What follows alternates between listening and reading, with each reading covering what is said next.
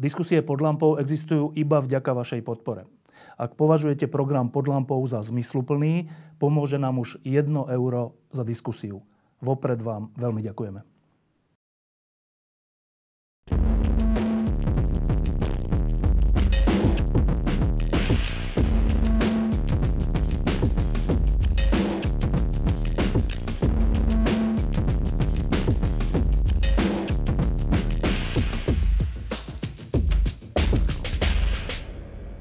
Slovensko žije otázkou, ako to dopadne s vládou a s koalíciou a ako to už týždne sledujeme, tak nie je to až taký pekný obrazok a nie je to veľmi povzbudzujúce čítanie a pozeranie a už vôbec nie cez prázdniny v lete. A my sme si povedali, že v lete skúsime urobiť ľuďom aj trocha radosti. A preto sme už urobili aj lampu o webovom teleskope a teraz urobíme lampu ďalšiu, takú, že vedeckú. A dôvod je, že zhruba pred pár dňami bolo 200 rokov od narodenia človeka, ktorý skoro by sa dalo povedať, že pohol svetom. A pritom na Slovensku sa o ňom v posledných dňoch a týždňoch vlastne nič nenapísalo. Ak, ak nie nič, tak možno jedna, dve vety. My máme notoricky známe meno, že Mendelejev, a je to právom, Mendelová tabulka je úplne že zaujímavá vec, ale neviem, či veľa ľudí vie, kto to bol Mendel. A to bol človek, ktorý teda pohol svetom a Lubo Tomáška, náš host, nám porozpráva o tom, ako pohol svetom a ako sa odvtedy genetika vyvinula. Tak najprv k tomu samotnému Mendelovi. Ehm, je to tak, že na Slovensku o tom veľa nehovoríme, že? Nehovoríme a musím povedať, že mea culpa, mea maxima culpa, lebo ja ako zamestnanec prírodeckej fakulty to bol katedry genetiky som mal byť prvý, ktorý mal napísať a preto som bez váhania prijal pozvanie do, do tejto relácie. Tak, e, pohol Mendel svetom? E, pohol svetom s tým, že on sám e, to pohnutie nezaznamenal, pretože tie jeho experimenty a ich interpretácia museli čakať na znovu objavenie 35 rokov. Takže v čase, keď on eh, na, na dvakrát odprednášal výsledky svojich pokusov a potom ich aj odpublikoval, tak nezbudili v zásade žiadny ohlas. Eh, až potom nezávisle od seba traja ľudia v roku 1900, to je skutočne 35 rokov od tých prednášok, prišli na tie pravidlá a zistili, že nejaký kňaz niekde v nejakej moravskej malej, no nebola to dedinka, bolo to mesto Brno, že už to popísal. Čiže to naozaj bolo tak, že on na niečo prelomové prišiel a 35 rokov to svet neocenil? To svet v zásade ani nevedel. Existovali len nejaké veľmi marginálne odkazy na tú publikáciu, ale v zásade bolo úplne ticho. Dožil sa vôbec toho? Tých 35 rokov ešte potom žil? Nie, nie. On sa nedožil toho, že to svet ocenil? Nie, nie.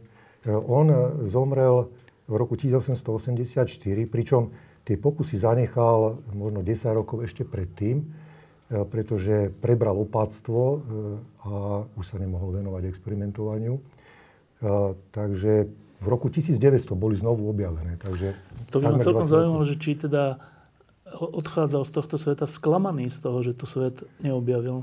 No, tvrdí sa, a neviem, či o tom existuje aj písomný záznam, ale tvrdí sa, že pri nejakej príležitosti buď povedal, alebo napísal, môj čas príde. E, tak trošku vizionársky, ale bohužiaľ sa to nevie. Dobre, tak e, len tak si námatko povedal, že to bol kňaz a že to bolo v Brne. E, to sa ako stane, že kňaz v Brne, vtedy malom mestečku, urobí svetový objav?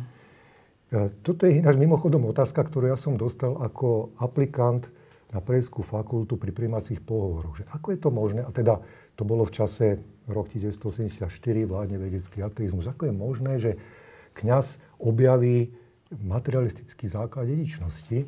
A ja už neviem, čo som na to pravda, že povedal, ale je to veľmi zaujímavá otázka.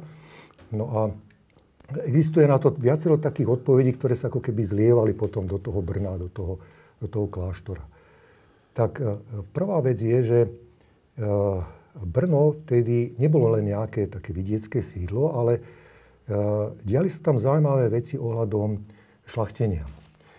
Neviem, či nosíš nejaké merino veci. Čo to je merino? Merino je taká vlna, špeciálna, ktorá má výhodu v tom, že veľmi dobre saje a nie po nej páchnuť, že nepachne po nej pot. Čiže na športové všelijaké na športové, a, a proste je to aj veľmi dobrý izolačný materiál.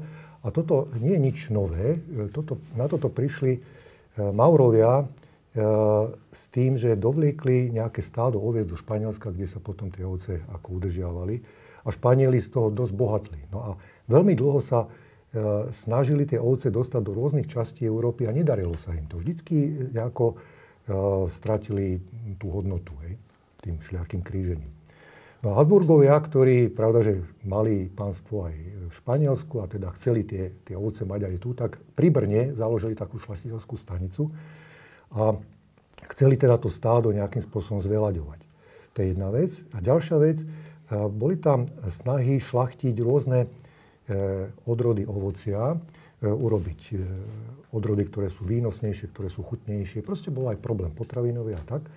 A ľudia, pravda, že šlachtili odjak živa, ale nevedeli presne tie pravidlá, E, takže e, bola ambícia v 19. storočí už taká naliehavá, tie pravidla poznať. Počkaj, a keď hovoríš, že ľudia šlachtili odjažia, myslíš akože po domácky? Že... No, e, všimli si, že keď, si, keď zoberú na, na kríženie nejakú, nejakú rastlinu, ktorá má nejakú zaujímavú vlastnosť, že tá vlastnosť sa prenáša do ďalšej generácie a, a takto. Ale ne? že to robili, že Intuitívne. Náhodne len tak? Alebo to boli nejakí vedeckí už pracovníci? No, boli to skôr intuitívne intuitívne šlachtiteľské pokusy, ktoré boli do veľkej miery úspešné, ale uh, neboli prečo úspešné. Boli úspešné? Prečo boli úspešné? Nevedeli, pretože nepoznali tie základy materiálne, ktoré vedú k tomu, že sa dedia veci tak, ako sa dedia. No a teda tá Morava sa stala uh, takýmto centrom. A to vďaka Habsburgovcom? Uh, vďaka Habsburgovcom. No teraz, a pravda, že aj tej kultúre, ktorá tam bola okolo. Teraz uh, druhá vec bola že jeden kláštor, alebo rád, uh, augustiniánsky, bol veľmi aktívny v Brne a tento rád prežil vlastne jozefínske reformy kvôli tomu, že takým imperatívom bolo, že sa snažil o vzdelávanie, o vedu. Proste bol to taký progresívny, progresívny rád. So slovom progresívne pozor v dnešnej dobe. Ale myslím si, že toto celkom je dobré označenie. No a oni sa e, angažovali v týchto šlachtiteľských pokusoch. No a tretia línia ide samotnému tomu Mendelovi, ktorý e, sa narodil v takej e, relatívne chudobnej rodine, hoci otec mal nejaké hospodárstvo. Ale on sa ukázal ako taký veľmi talentovaný žiak. Učiteľia rozpoznali ten talent a posielali ho do všelijakých takých výberových škôl, kde ten talent aj ukázal, ale zároveň ukázal, že nie je schopný znášať veľmi stres, to znamená, že treba štúdia musel prerušiť na vyššie roka, lebo proste sa zrútil nervovo. Hej. Nie, nie sú jasné okolnosti ani diagnóza, ale je jasné, že proste sa vrátil do tých rodných hinčíc, kde sa narodil. A nebolo to tak, že len sa mu nechcelo? Nie, nie, nie. nie, nie. Tak, On bol ohromne, ohromne pracovitý. To sa vlastne ukázalo potom aj v tých jeho experimentoch. No ale teda doštudoval také výberové školy, hlavne v Opave, to bolo také veľmi, veľmi prestížne gymnázium. A potom sa dostal do Olomovca, kde študoval dva roky na nejakom filozofickom inštitúte. A tam si ho všimol jeden učiteľ, ktorý zistil, že možno, že to štúdium by na ňo dávalo príliš veľa stresu, tak ho odporučil do toho augustianského kláštora, lebo vytušil, že má záujem robiť jednak niečo, čo sa týka kňažstva, ale jednak, že má záujem o, o, o vedu. A čiže ten osvietený učiteľ nebol taký, že s tým sa nedá, ten je proste pod stresom, nevie robiť, choď preč. Naopak, nájdem mu také prostredie, kde tie, tá, ten jeho talent sa rozvinie. Presne tak. A to, bol, to bolo prostredie kláštora? To prostredie bolo prostredie kláštora, e, veľmi skromné, a keď tam človek ide teraz, tak pravda, že je zrenovované všetko, ale ich vlastne po tých jozefínskych reformách e, dostali preč z takého veľkého, z takej veľkej budovy a museli sa etablovať v takých, takých oveľa skromnejších podmienkach. Ale tam sa, to je, to je tiež vlastne ukážka, alebo taká, také poučenie pre dnešok, že v tých skromných podmienkách bolo dôležité, že na čele toho kláštora stal človek, opat, ktorý sa volal Cyril, Cyril Nap, ktorého jeden z reholníkov označoval, že je, že je, jak to nazval, že je tajný voľnomyšlienkár. Ono sa to aj vedelo, e, takže kardinál Schwarzenberg poslal na vizitu nejakého biskupa brnenského, aby zistil, že či sa tam nerobí nejaká heréza. A ten, e, tento biskup e, do Vatikánu poslal, že ten kláštor treba zrušiť, pretože nevidí šancu, že by sa nejakým spôsobom podarilo zbaviť diabla sekularizmu v tomto prostredí. Našťastie Vatikán v tomto, v tomto prípade teda nereagoval na, na tú výzvu. A ten NAP tam dokázal vlastne dať dokopy reholníkov, ktorí ako keby sledovali ten jeho príklad. E, boli do tej miery, do akej, do akej to ten, ten poriadok tam umožňoval, boli voľnomyšníkári. Napísali napríklad do Vatikánu petíciu, že chcú viacej času alebo oslobodiť sa od tých náboženských povinností, aby sa mohli viacej venovať vzdelávaniu a vede. No proste toto chcel zakázať. Dobre som počul, že kardinál Schwarzenberg? Vtedy bol kardinál pražský Schwarzenberg a ten mal, ale tak on, on len chcel e, zistiť Ako názor. A bol nejaký biskup, e, meno je tuším Šavgoč, ale v zásade je nepodstatný. Hej, ale pretože to, to bude, predpokladám, predok Karla Schwarzenberga, tak môžeme sa ho opýtať, že či to tak naozaj bolo. Dobre? No. no a tento e, prijal tohto Mendela. No a stal sa, stal sa tam teda reholníkom. E, s tým, že e, on okamžite tento NAP e, zistil, že ide o veľmi talentovaného, pracovitého človeka, ktorému treba dať priestor. Tak najprv chcel, aby sa stal skutočne farárom a teológom. teológom. Aj mu zomreli nejakí vtedajší, takže sa ho snažil vysvetiť. No ale zistil, že na to nemá psychicky. Že on sa zrútil vždycky, keď prišiel, trošku parafrázujem, prišiel chorému e, a to, to, to nešťastie ho proste zlomilo. Takže on nemohol robiť takéhoto duchovnú službu. Duch, duchovnú službu. Takže alternatíva bola, že sa stane učiteľom. Tak ho poslal do Znojma na e, nejakú reálku učiť a tam sa ukázalo, že to je skvelý učiteľ. Učil všetké prírodné predmety. No a, ale teda tá rakúska byrokracia vyžadovala, aby ten učiteľ mal školu. BFL, aby mal potvrdenie, že, že je schopný učiť. A to sa vtedy udelovalo na nejakých inštitúciách v čítane Viedenskej univerzity, tak e, Mendel išiel na skúšky. Písomné ako tak e, spravil, ale ústne nespravil. Lebo stres. Lebo čo si? Nie je jasné, tak tvrdí sa, že stres, alebo že si dovolil nesúhlasiť s nejakým examinátorom, lebo mal iný názor. No jednoducho sa vrátil do Brna bez e, toho pečiatky. Čiže nemôže učiť. Čiže nemôže učiť. NAP ale nevzdáva túto ambíciu z Mendela čo si dostať a vybaví mu dvojročné štúdium na Viedenskej univerzite. Čo? Aby sa doučil, aby teda tie skúšky ešte raz opakoval. Pedagogiky alebo? E, vedy, lebo on bol skúšaný z vedy, aby mohol teda učiť uh-huh. tie vedecké predmety. No a to sa ukázalo ako úplne rozhodujúce, pretože Mendel sa dva roky učí u ľudí, ktorí ho ohromne ovplyvnia. Jednak botaniku u jedného významného vtedajšieho viedenského biologa, ktorý sa volá Unger. To bol tiež heretik do istej miery, pretože ten e, uvažoval e, podobným spôsobom ako Darwin o evolúcii, aj keď teda nedotiahol to tam, kde Darwin. A na ňo tiež e, pri, prišli všelijaké pamflety a, a tak, za panteizmu, ja neviem čo. Ale ten ho naučil e, o tom, alebo e, dá mu, dá mu takú jasnejšiu predstavu o tom, ako vlastne prebieha rozmnožovanie rastlín. Hej, to vtedy nebolo celkom jasné. Že čo sa vlastne udeje, aby vznikla nová rastlina. No a potom ho tam ovplyvnili paradoxne, ako biológa budúceho, fyzici. Doppler a potom istý Ettinghausen. Doppler, to je od toho Dopplerovho efektu. Áno, ten, ten Doppler? Ten Doppler, ten Doppler. V to, pár rokov predtým, kým tam prišiel Mendel, to bolo uh, začiatkom 50. rokov, tak on popísal ten Dopplerov efekt. A e, Mendel bol jeden z posledných žiakov, Doppler zomrel pomerne mladý, takže... No ale proste títo fyzici e, mu dali základy z matematiky. To je tiež veľmi užitočná poučka pre e, ľudí, ktorí majú, ktorí majú ambíciu dnes robiť biológiu, že idú robiť biológiu, lebo však tam nie je matematika. tá, tá, ten tréning, aj keď taký rýchlo tréning v matematike Mendelovi ohromne pomohol. No on sa e, teda tie dva roky učil, išiel na skúšky a zase ich nespravil. A už vie sa prečo? E, nevie sa, nevie sa prečo. Zasa kombinácia. Proste on, on to psychicky nezvládol. Tie stresové situácie e, boli pre ňoho zničujúce a jednoducho e, tú pečiatku nedostal. Takže sa vrátil do toho kláštora bez pečiatky, no a NAP mu e, teda zadal úlohu venovať sa tej vede, tomu, tomu šlachtinu. Teda nebude učiť? Nebude učiť, ale bude, bude participovať na tých projektoch, do ktorých tí Augustiani boli zapojení. Oni boli súčasťou všelijakých spoločností, kde neboli pravda, že len e, tieto kláštorné e, inštitúcie, ale mnohí sekulárni veci a tak. Takže sa začal venovať teda tomu šlachteniu a tým pravidlám.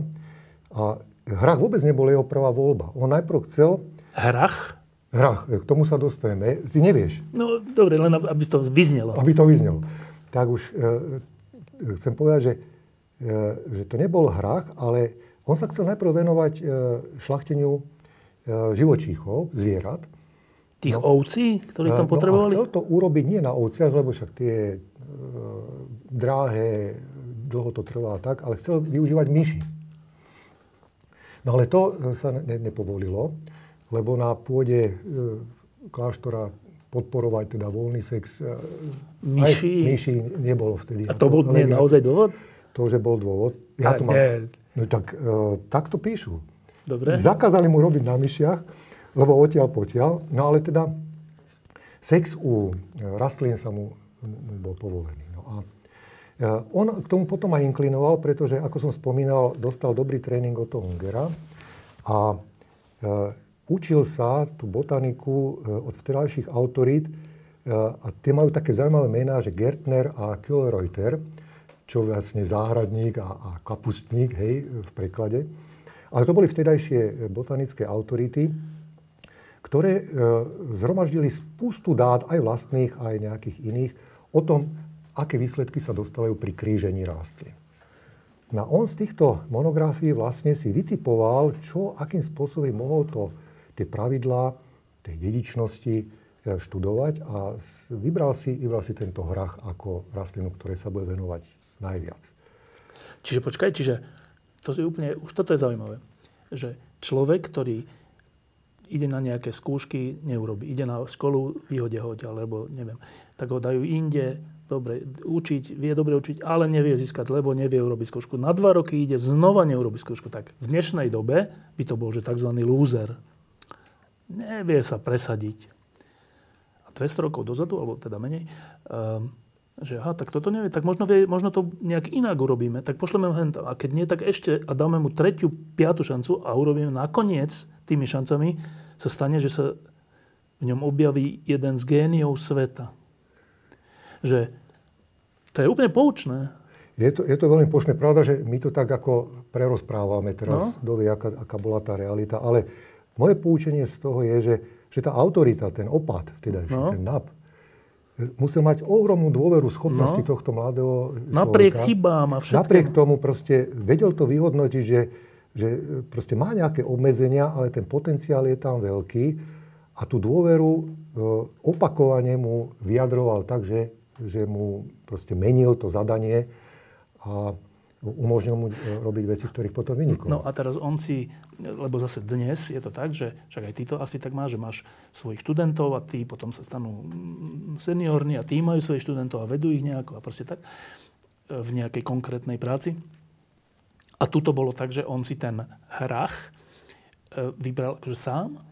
No na základe konzultácie s tými autoritami, hlavne cez, cez ich monografie a pravda, že Hrach bol vtedy tiež zaujímavá e, polnospodárska rastlina, pretože e, je výživná, veľmi ľahko sa pestuje, nejde len o hrách, ide aj o fazulu a také tie bobovité, bobovité rastliny. E, ďalej má tú výhodu, že k tomu sa dostaneme, že ten spôsob rozmnožovania môžeš do veľkej miery kontrolovať.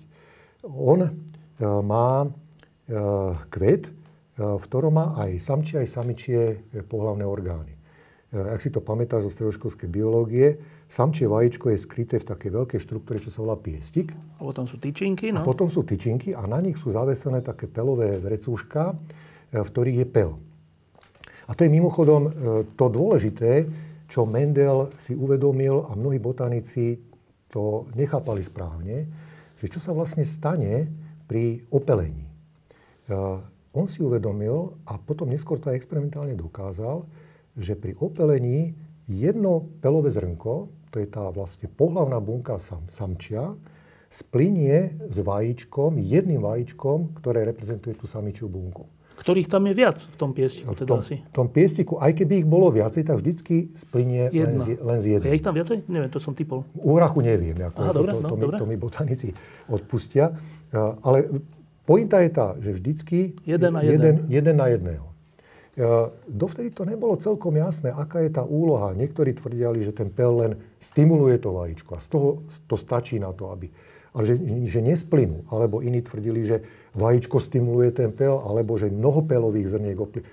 Toto bolo úplne esenciálne, ako si ukážeme neskôr. No a teraz e, tá, tá rastlina, ten kvet teda, má obidva tieto pohľavné orgány s tým, že keď ten pel dozrie, tak on, tie vačka, vačky sa otvoria, ten pel sa, vysype a oni sa samo opelia. Hej? Takže tá, tá rastlina je samo opil, opelivá. To je jedna výhoda. A druhá výhoda je, že e, tie, tie tyčinky e, ty môžeš odstrihnúť z tých kvietkov predtým, ako dozrú a vlastne vykastruješ ten kvet a zostane tam len ten piestik s tými vajíčkami, alebo s vajíčkom. Hej? Čo ti to umožňuje, je, že keď toto spravíš na jednej rastline, a uvedom si, aké je to, aké je to pracné, hej, ale môžeš to spraviť na celej rastline, tak potom niekde vedľa máš inú, máš inú rastlinu, kde to neurobíš, z tej zobereš pel, mechanicky, mechanicky otraseš a nejakým štecom natreš na tie blízny. To znamená, že ty môžeš kontrolovane prenášať pel medzi rastlinami. Tými istými, alebo aj troška inými. Alebo inými, alebo inými, áno. A to je, to je ohromná výhoda, táto kombinácia, že môžeš ju propagovať pohlavne aj samoopelením, aj takýmto akýmsi artificiálnym opelením, kontrolovaným. No a teraz, tak, takže to bola ďalšia výhoda hrachu, ľahko sa pestovala tak. No a potom ďalšia výhoda bola, že v tom čase bolo k dispozícii ohromne veľa odrôd. Hrachu? Hrachu, hrachu. A to sa dalo všelijakých, na všelijakých staniciach získať.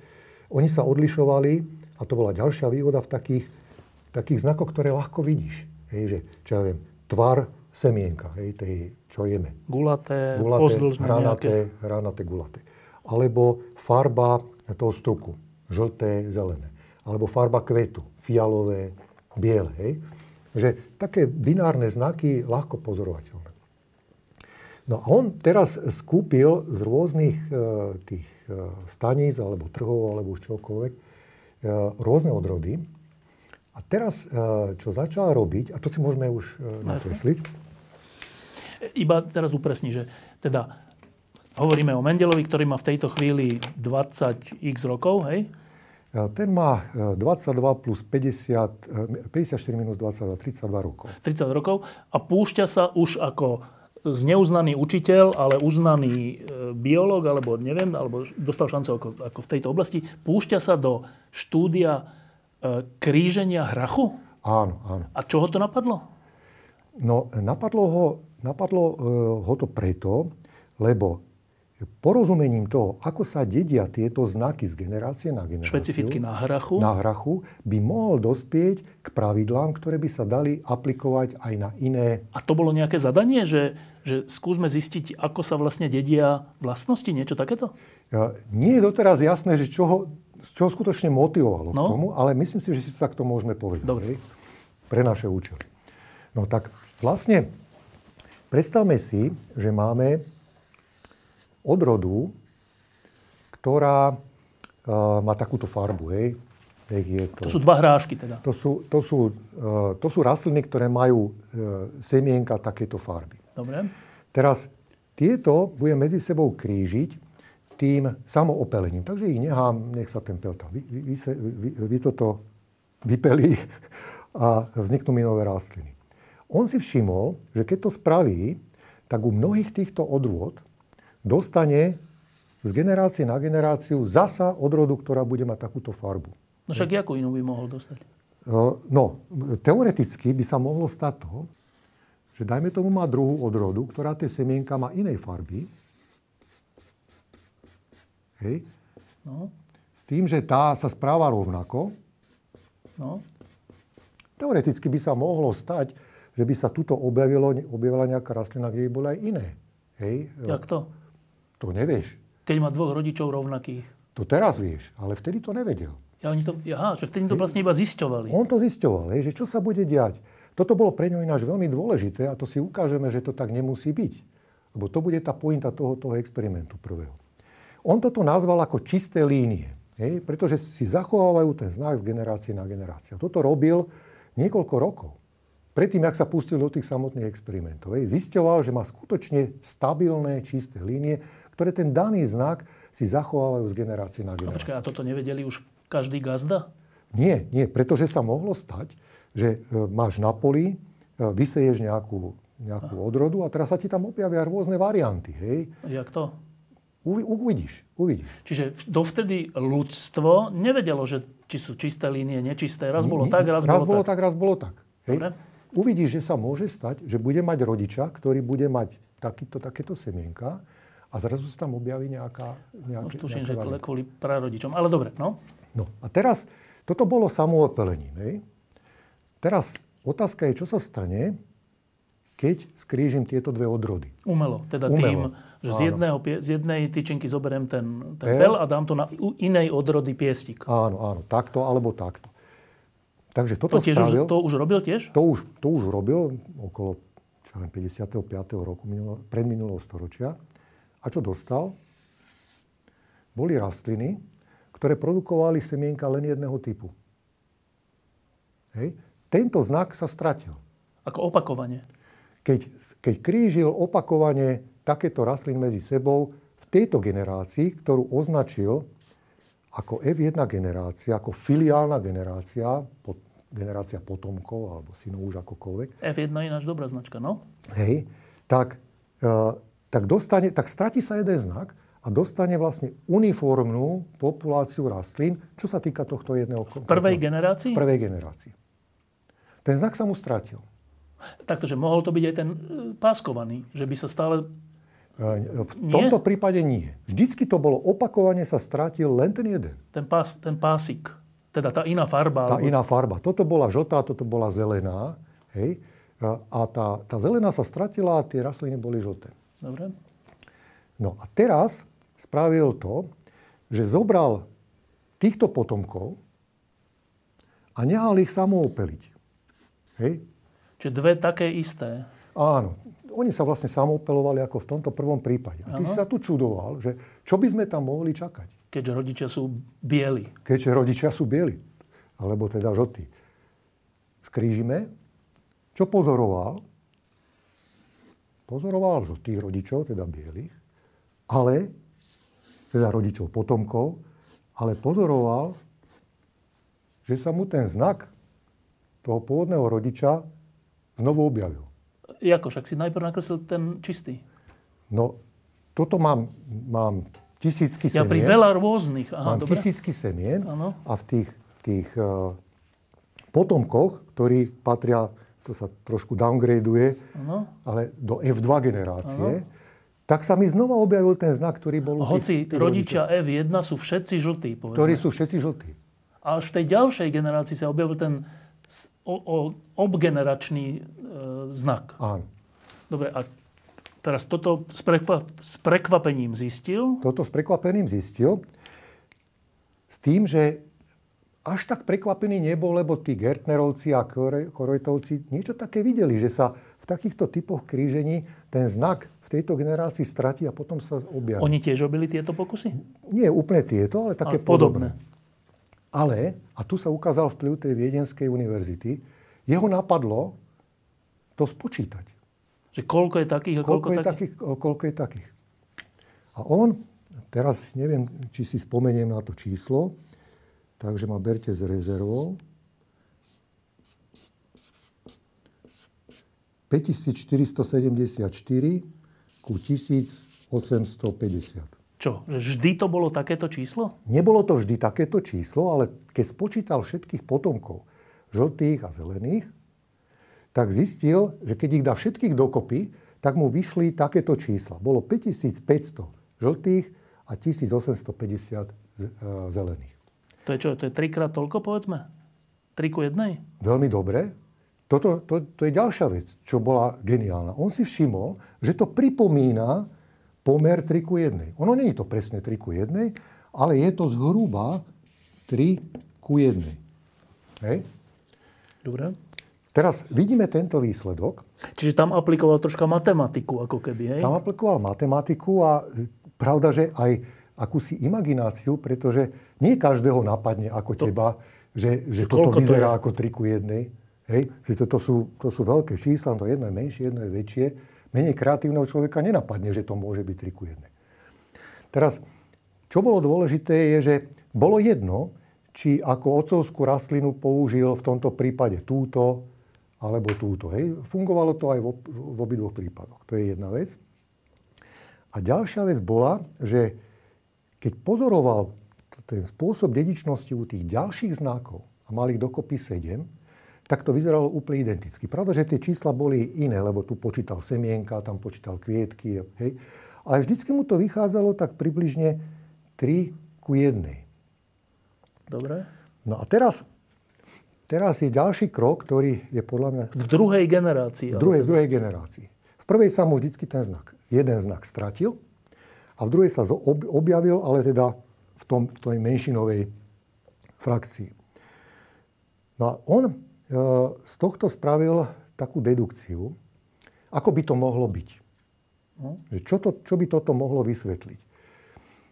On hypotetizoval, že E, tento znak, konkrétne teda farba e, tých semienok, je determinovaná nejakou hmotnou časticou, ktorú označil ako faktor.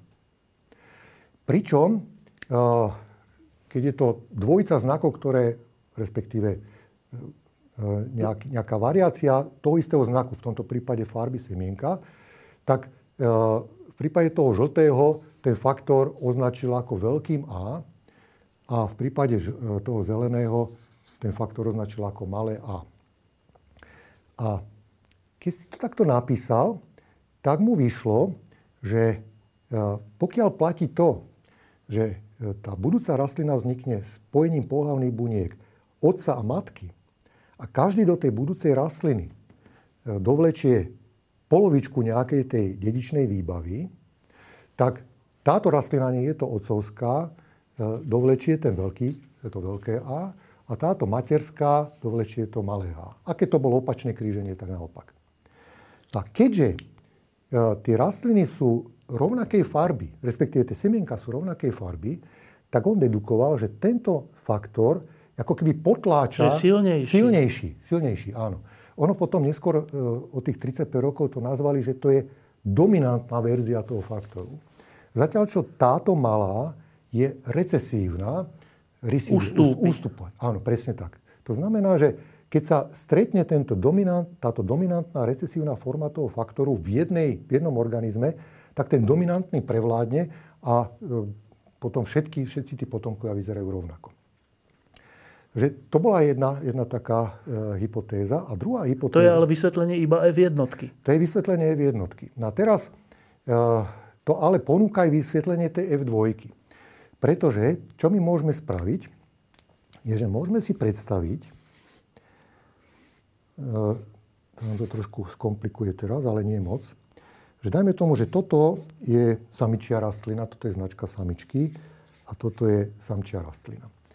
Zasa hovorili sme si, že pri výrobe pohlavných buniek e, vlastne sa musí stať to, že E, do tej ďalšej generácie sa dostane vždycky len polovička tej genetickej výbavy. Hej. Keby, sa, keby sa to stále zmnožovalo, tak e, to, to by nefungovalo. Ale keďže mám obidve tie, toto je otcovská rastlina, toto je materská, keďže obi, obidve tie rastliny majú takéto faktory ako v kombinácii, tak potom si viem predstaviť, ako vyzerajú pohlavné bunky v kontexte tých faktorov. Časť tých pohľavných buniek by mala dostať tú veľk, to veľké A a časť to malé a. A tá časť by mala byť jednak jednej. Hej? Hm. A to isté by malo platiť aj pre, tú, pre to opačné pohlavie. Hej? To znamená, že toto mám e, faktor A v pohlavnej bunke matky, e, toto je malé a tak ďalej.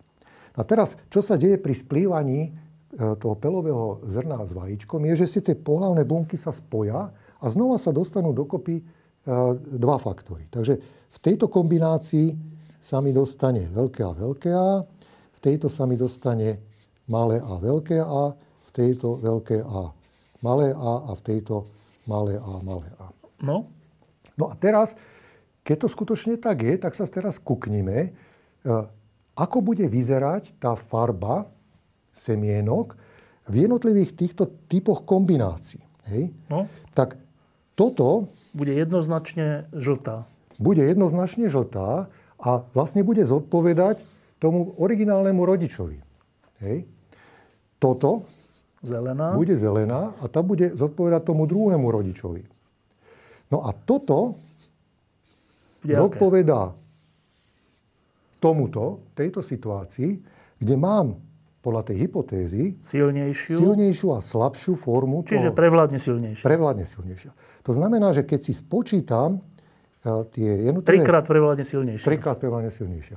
A mám z toho pomer 3 ku 1. Dobre. No. Ale toto je pravda, že hypotéza, a možno, že niekto by vymyslel aj inú. Hej? Teda hypotéza spočívajúca v tom, že jedna je silnejšia. Áno, áno. Hoci nevieme, čo to znamená silnejšia. A, a, a dlho to nebudú, nebudú ľudia vedieť. Ešte od toho Mendela to trvalo ešte plno, plno rokov. Ale proste toto je akási interpretácia dát. E, toto nie je ešte dôkaz, že to skutočne tak je. Ale tá krása tých Mendelových experimentov spočíva v tom, že na základe takéto hypotézy ja si viem navrhnúť experiment, ktorý mi budem testovať. Ako treba Einsteinovú teóriu relativity, hej? s tým slavným experimentom. Napríklad, jeden taký experiment by bol, že by som zobral túto rastlinu, hej, túto F1 generáciu, o ktorej predpokladám, že vyzerá takto. Že má obidve, ale prevládol ten jeden. Prevládol ten jeden. A skrížil by som ju s týmto rodičom, o ktorom viem, že vyzerá že len takto. jeden. Hej? Že čo by sa stalo, aké potomstvo by malo, e, malo kríženie takýchto dvoch rodičov. Že ako keby sme zvyšovali šancu, že tam bude tá zelená farba. Áno. No a keď toto, toto celé funguje, tak nemusíme si to kresliť, ale vieme si predstaviť, že tento rodič produkuje len jeden typ gamy. Zelenú. Len ten, len ten, malý, e, len ten no. malý faktor má tam, alebo malé A má v, tom, má v tých pohľavných bunkách. A tento vytvára dva typy pohľavných buniek. Takú, čo má veľké A a takú, čo má malé A. A teraz, keď ich skombinuješ, hej, takže toto si prepíšeme, tak potom dostaneš, uh, dostaneš v tomto prípade veľké A, malé A, veľké A, malé A a, a tuto dostaneš Dvakrát, dvakrát malé A. Dvakrát malé A. A vieš predikovať, že áno, z takéhoto kríženia... Bude polovica. Bude polovica mať e, žlté a polovička... To nie je tretina už, ale polovica. Áno. A keď ti to tak vyjde, tak potom tá hypotéza dáva zmysel. O tom, že jedna je silnejšia. E, že, že, že tá dedičnosť prebieha zhruba takýmto spôsobom. A e, takéto kríženie, keď Mendel urobil, tak, to vyšlo. tak mu vyšlo tak zhruba jedna k jednej. Hej. A tým sme ešte raz potvrdili, že... Že e, farbu E, semien v tomto prípade e, determinuje nejaký materiálny faktor, ktorý sa vyskytuje v jednej aj druhej, ale v jednej silnejšie, povedzme? V dvoch formách sa tam vyskytuje a tá jedna forma prevláda nad tou druhou, pričom prechádzajú, e, prechádzajú tými generáciami vlastne... Že občas sa aj objaví napriek tomu, že je slabšia. Aj, aj to je výsledok toho, toho, toho experimentu. No a pointa je, že, že mu to vychádzalo vo všetkých tých siedmých e, znakoch e, veľmi podobne. To, to je nielen farba semienka, ale aj farba kvetov a všeličo ďalšie. No, no a e, teda z toho mu, mu vyšlo, že existuje e, proste nejaká, nejaký materiálny základ dedičnosti a tie faktory dnes označujeme ako gény. A tie, Čo vtedy sa netušilo? Vtedy sa vôbec netušilo a ten termín gén, ten je z roku 1905, to znamená 40 rokov po, po jeho objavoch. No, takže e, to je, to je to sú vlastne dve pravidlá e, na jednej schéme. Jedno pravidlo e, hovorí o tej dominancii a druhé pravidlo hovorí o segregácii, o tom, že tie faktory ako segregujú do pohlavných buniek. To skutočne tento nápad, ktorý, s ktorým on prišiel v roku 1859, 60 či 65 už kedykoľvek, polovičke 19. storočia bol geniálny. Pretože on, on nevedel nič o chromozómoch, nevedel nič o DNA. Mal nejaké tušenie o tom, ako dochádza k reprodukcii. E, toto bolo skutočne vizionárske. A toto možno, že bol aj dôvod, prečo ho, prečo ho nikto ne, nerozumel. Že, že... Ja, že to nie, že by neboli neprajní, alebo čo, že tomu nerozumeli? Bolo tam príliš veľa špekulácií, príliš veľa... Ale však tak experiment to dokázal. Neporozumeli tomu, že toto môže byť úplne fundamentálny výsledok. No on ešte tam v tej svojej práci, a to bola vlastne taká druhá časť, urobil ešte jeden experiment, ktorý je v zásade len variáciou tohto, ale trošku komplikovanejší v tom, že zobral variant, ktorý bol žltý a gulatý, to znamená začal sledovať dva znaky, a zobral variant, ktorý bol hranatý a zelený. Hej. A teraz Zasa hrášok. Zistil, hrášok, stále hrášok. Teraz e, zasa otestovala, že sú to čisté línie, to znamená, nedochádza k takému tomu, sa to volá, že vyštepovaniu, hej, že stále si udržiavajú tieto znaky a podrobili ich tomu kríženiu, hej, takému tomu artificiálnemu. A čo sa stalo? V prvej generácii nebolo prekvapivé, dostal len jeden typ. Lebo bol silnejší. Lebo bol, boli tie faktory, ktoré determinujú tieto dva znaky, v, tomto, v tejto verzii silnejšie, dominantnejšie nad tými, ktoré sú v tejto verzii. A vieme si ich už aj zapísať. Hej? Keď farba bola označovaná takýmto veľkým A, tak ten tvar tých semienok môžeme označiť ako veľké B. A v tomto prípade by sme si to označili takto. Prečo si dal dva? No, e, pretože e, na to, aby sa vyrobili pohlavné bunky, potrebuješ mať kópiu vždycky to zdedíš od otca aj od matky. Hej? To znamená, že aj v tvojich bunkách máš plno takýchto génov, plno faktorov, e, ktoré máš v zásade v kópiách. Jeden od otca, druhý od matky. A takisto je to aj u rastlín. Takže oni tam majú každý ten faktor plus minus dvojený. Nie sú to úplne identické verzie, ale v našom prípade to zjednodušíme a ich identické. A keď vyrábaš pohlavné bunky a ideš plodiť svoje deti, tak potom do každej pohlavnej bunky zasa pošleš len jeden ten faktor. Ukážeme si potom neskôr, jak sa to, jak sa to vlastne realizuje. Ale vždycky musia byť dva. Hej? A to isté platí aj o tomto. Takže toto je tá rodičovská generácia, alebo parentálna generácia. Toto je zasa F1 generácia, tá je uniformná, platí. A teraz, e, čo sa udialo v F2 generácii, a to je zasa tá, ktorá vznikla samoopelením týchto rastlín. Tak nie prekvapivo sa mu objavili rastliny, ktoré vyzerali ako tí rodičovskí. Tí a jeden aj druhý. A jeden aj druhý. V nejakom pomere. K pomeru sa dostaneme. A, a to bolo prekvapivé, objavili sa mu rastliny, ktoré boli kombináciou tých znakov. Hej. To znamená, že mhm. zelená hladká a žltá hranatá. A teraz čo myslíš, aké boli pomery týchto... No už to nebola jedna tretina, dobre? Nemohla to byť jedna tretina, ale s tou jednou tretinou to... Súvisí? Jedna štvrtina, hej, lebo tri no. ku jednej. Ale dá sa na to ísť vlastne zasa pomocou takej e, zase trošku komplikovanejšej tabulky. E, zasa máme treba materskú, otcovskú. A teraz tu si nakreslíme rôzne typy gamét, ktoré vyrába tento, tento Čoho rodič. typy? Eh, pohlavných buniek, Á, dobre. gamety. A oni tie, eh, ako by si zapísal, aké, aké faktory má k dispozícii tento... No všetky tie štyri, teda, no štyri. Takto, hej? Áno. Lebo sa skombinovalo toto, toto, toto a toto. Hej?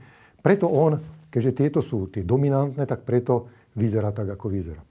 No a teraz, aké gamety, aké pohlavné bunky môže vyrobiť takýto takýto rodič. Hej. Tak e, všetky možné kombinácie. Môže to byť táto s touto, môže to byť táto s touto, potom to môže byť takáto a takáto. Uh-huh. Hej. To isté bude platiť tuto.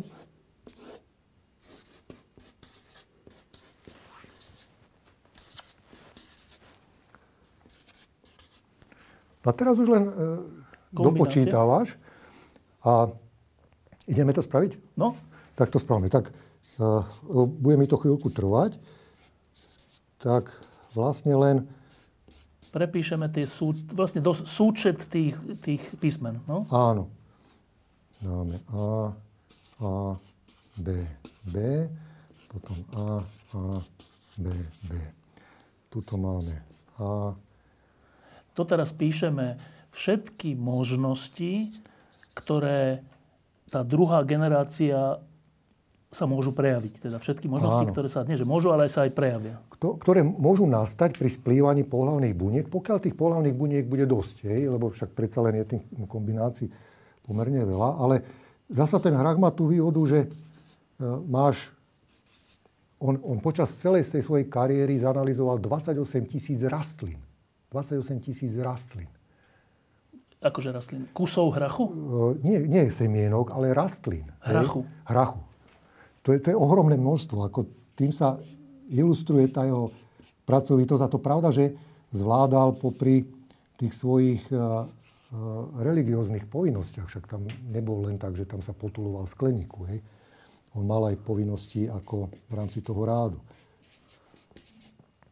Dobre, takže... Uh, No, nejdem to dopisovať úplne Dobre. do konca, ale keby sme to spravili celé a začali by sme si to dešifrovať... Tak niektoré tak, sa zdvojujú a tak? Niektoré sa zdvojujú, ale stále tam platí ten vzťah dominancie a recesivity, že napríklad, skúsme si vybrať. Takýto, tam bude proste, výsledok bude AB veľké. Áno, to bude AB veľké a to bude pre mňa táto rastlina. Áno. Ale v niektorých situáciách e, nastane to, že bude mať veľké A, malé B. Lebo veľké B tam není. Lebo, lebo veľké B tam nie. A v tom prípade bude sa prejavovať ten znak, ktorý e, determinuje ten druhý faktor. A keď to celé spočítáš, tak ti ten pomer vyjde ako 9 ku 3 ku 3 ku 1. To znamená, ako keby si roznásobil 3 ku 1 krát 3 ku 1. A z tohto vydedukoval Mendel, že tie, tie faktory... Počkaj, že 9 bude tých silných vlastne? 9 bude takýchto. Tých najsilnejších. Tých, ktoré budú mať e, veľké a veľké, veľké, B. A veľké B 3 e, bude takých, že bude veľké a malé B, alebo malé a veľké B. Hej.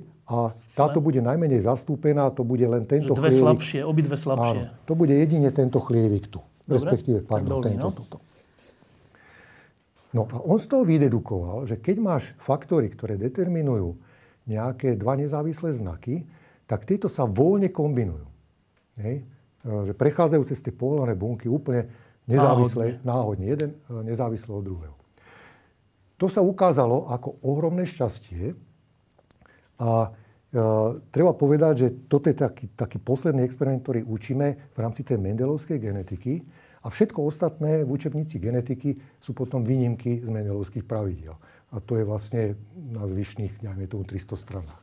Hej, lebo to, že sa mu podarilo pre všetkých 7 znakov dokázať, že sú voľne kombinovateľné, tak to je do istej miery zázrak, ako si ukážeme, eh, ako si ukážeme eh, neskôr. Však akože sedliacký rozum hovorí, že však, však to je prirodzené, že sú voľne kombinovateľné, však to závisí od toho, aké semienko kam dosadne, nie? Keď sa na to pozrieš takto, áno, ale uh, je tam jeden háčik, na ktorý ľudia prišli až 50 rokov po Mendelovi. Totiž to, ako sme hovorili, Mendel, Mendelovi nebolo jasné, že čo sú to tie faktory a čím to veľké súvisia, a veľké B, prečo silnejšie, slabšie? Absolútne. To bol úplne abstraktný pojem. Ale dokázaný. Ale dokázaný. Že, že musia existovať, ale tá povaha chemická, materiálna, tá nebola jasná. A nebola jasná ešte dlho. A nebola ani jasné, že na akú štruktúru v tej pohľavnej bunke sa, sa viaže ten faktor. Hej? Že čo, čo ho nesie. No a e, to, keď sa na to prišlo, tak vlastne... To už dávno po ňom? E, to bolo, to bolo 1910-1915, takže to sme okolko 35 plus 50 rokov po ňom.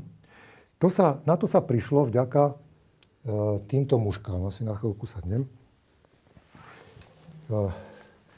Toto je ďalší zaujímavý... Ja tam je niečo živé. Áno, áno, tam máš 100 takých mušiek sa volajú, že drozofila.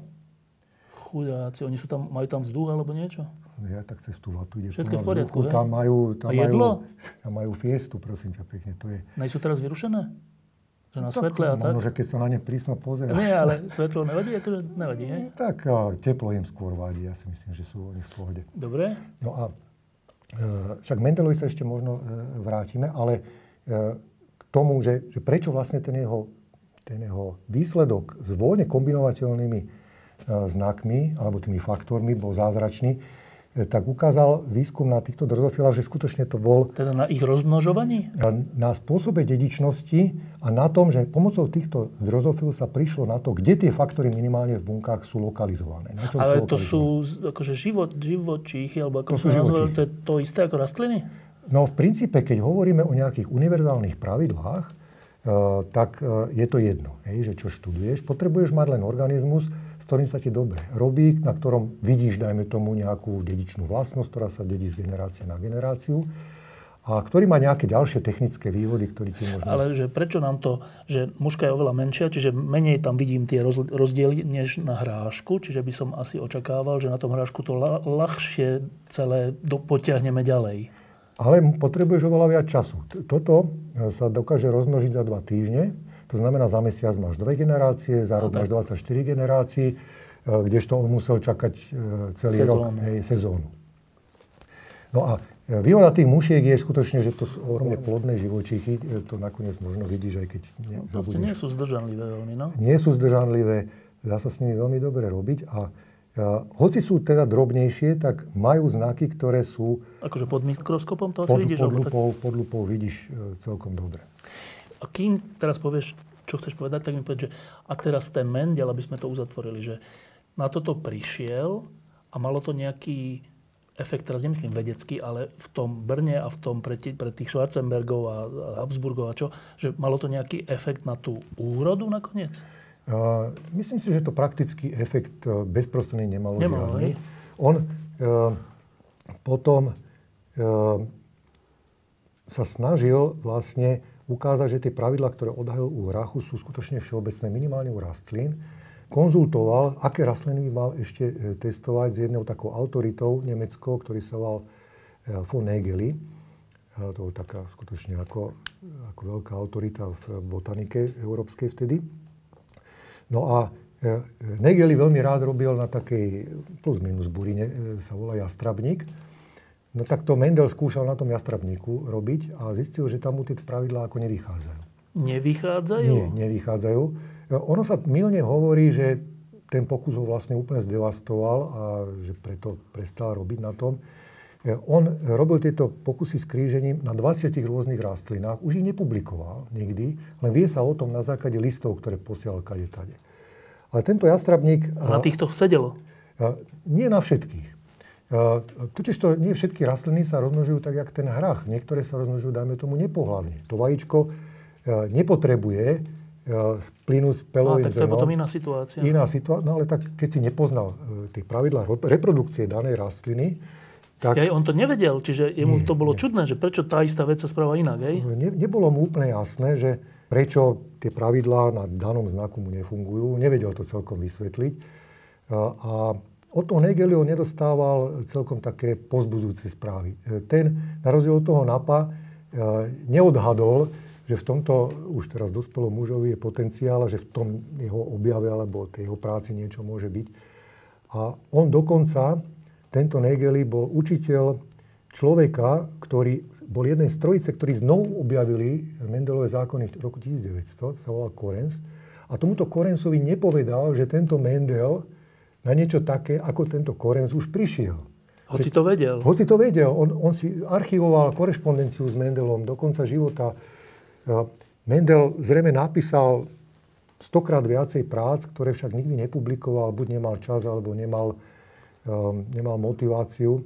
A potom už e, v 70. rokoch on prebral to opáctvo, takže sa stal administrátorom a už nemal čas na pokusy. Hoci on mimochodom nerobil len toto, on e, viedol také meteorologické záznamy, e, venoval sa chovu včiel, proste ohromne usilovný človek. Do- Dobre, ale teda tento výskum, ktorý urobil, ktorý je z dnešného hľadiska prelomový a na kto na to nadviazal, tak tento výskum skončil tak ja viem, že sa to nevie, ale teda v zmysle, že skončil s pocitom zadozručenia, či s, pocit, s pocitom prehry?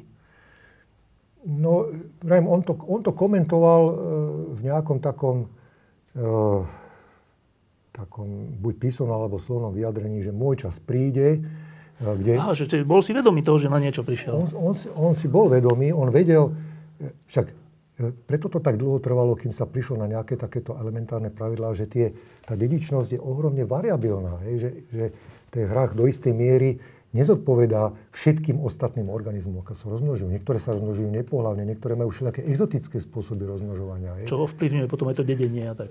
Nie všetky tie, tie faktory sa správajú k sebe takomto jednoduchom vzťahu, dominantný, recesívny. Je plno všelijakých odchyliek, o ktorých sa teraz už vie, ale nemohol vedieť. Že e, preto tá voľba toho hrachu bola, bola e, tak šťastná, pretože do veľkej miery, keď si to uvedomíš, tak sa ten hrach nám veľmi podobá, čo sa týka toho, toho rozmnožovania. Tak nevieme sa samo opeliť, ale v zásade tie pravidlá dedičnosti elementárne sú veľmi podobné. Dobre, no a teraz k tejto muške. Že to už sme úplne inom roku? To sme, to sme u tých 50 rokov e, neskôr a už sme teda v Amerike. No. E, v takom laboratóriu, ktorý sa volá, že mušie laboratórium, e, viedol ho istý Thomas Morgan, ktorý bol zo začiatku presvedčený antimendelista on neveril, že, toto má, že tá práca má nejaký, nejaký, nejaký význam. A, ale on bol práve ten a jeho škola, jeho, jeho študenti, e, ktorí dokázali, že tá mendelovská dedičnosť skutočne funguje aj u živočíchov a že tie faktory je možné lokalizovať na štruktúry, ktoré dnes poznáme pod názvom chromozómy. Ale oni vtedy ešte chromozómy nepoznali. Či už začínali? Oni poznali chromozómy, ale nevedeli, že na čo sú dobré. A teraz vlastne tá story je takáto, že Morgana nezaujímalo ani tak tá dedičnosť ako spôsob, ako veľmi rýchlo dostať nejakú inú, iný znak v nejakom živočíchovi, nejakú, nejakú obrovskú zmenu, kvalitatívnu. A on sa na týchto, na týchto muškách snažil o získanie takej, takej nejakej mušky, ktorá bola nejakou monštrozitou alebo niečím takým. Lebo to totiž to by bolo zaujímavé z hľadiska vzniku variability pre, evol, pre evolúciu. A, ale sa mu nedarilo. Ja, nachádzal všelijaké odchýlky, ale tie neboli dedičné, to znamená, vznikli ako výsledok nejakej vývinovej poruchy a tak. Až raz, neviem, či to bol on alebo jeho spolupracovníčka, zbadali samčeka. E, mužky? Mužky, mužky, ktorá, ktorý mal biele oči. No teraz, vie si predstaviť, že kúkáš sa na tisícky mušiek, väčšina z nich má také, také síto červené oči. A toto bol bielo, bielooký variant. No a teraz, e, čo, čo spravili? Respektíve, čo on spravil? On zobral tohto... Chudáka. Tohto jedného samčeka. Zaznačme ho takto. A skrížil ho so samičkou, ktorá mala červené štandardné oči. Hej. V tomto prípade skrížil znamená čo? O, dali ich dokopy do takéto skúmalky. Sam, akože bez tých ostatných. Len oni dvaja. Dobre. A, a, a v zásade to mohol urobiť aj s viacerými samičkami opakovane. Proste získal, získal potomstvo. A práve získal nejakých samčekov, získal nejaké samičky. A všetko to potomstvo malo červené oči. Nič prekvapivé pre nás. Keďže, keďže prevládali Keďže ten faktor, ktorý bol determinuje, silnejší. bol silnejší, bol dominantný. No.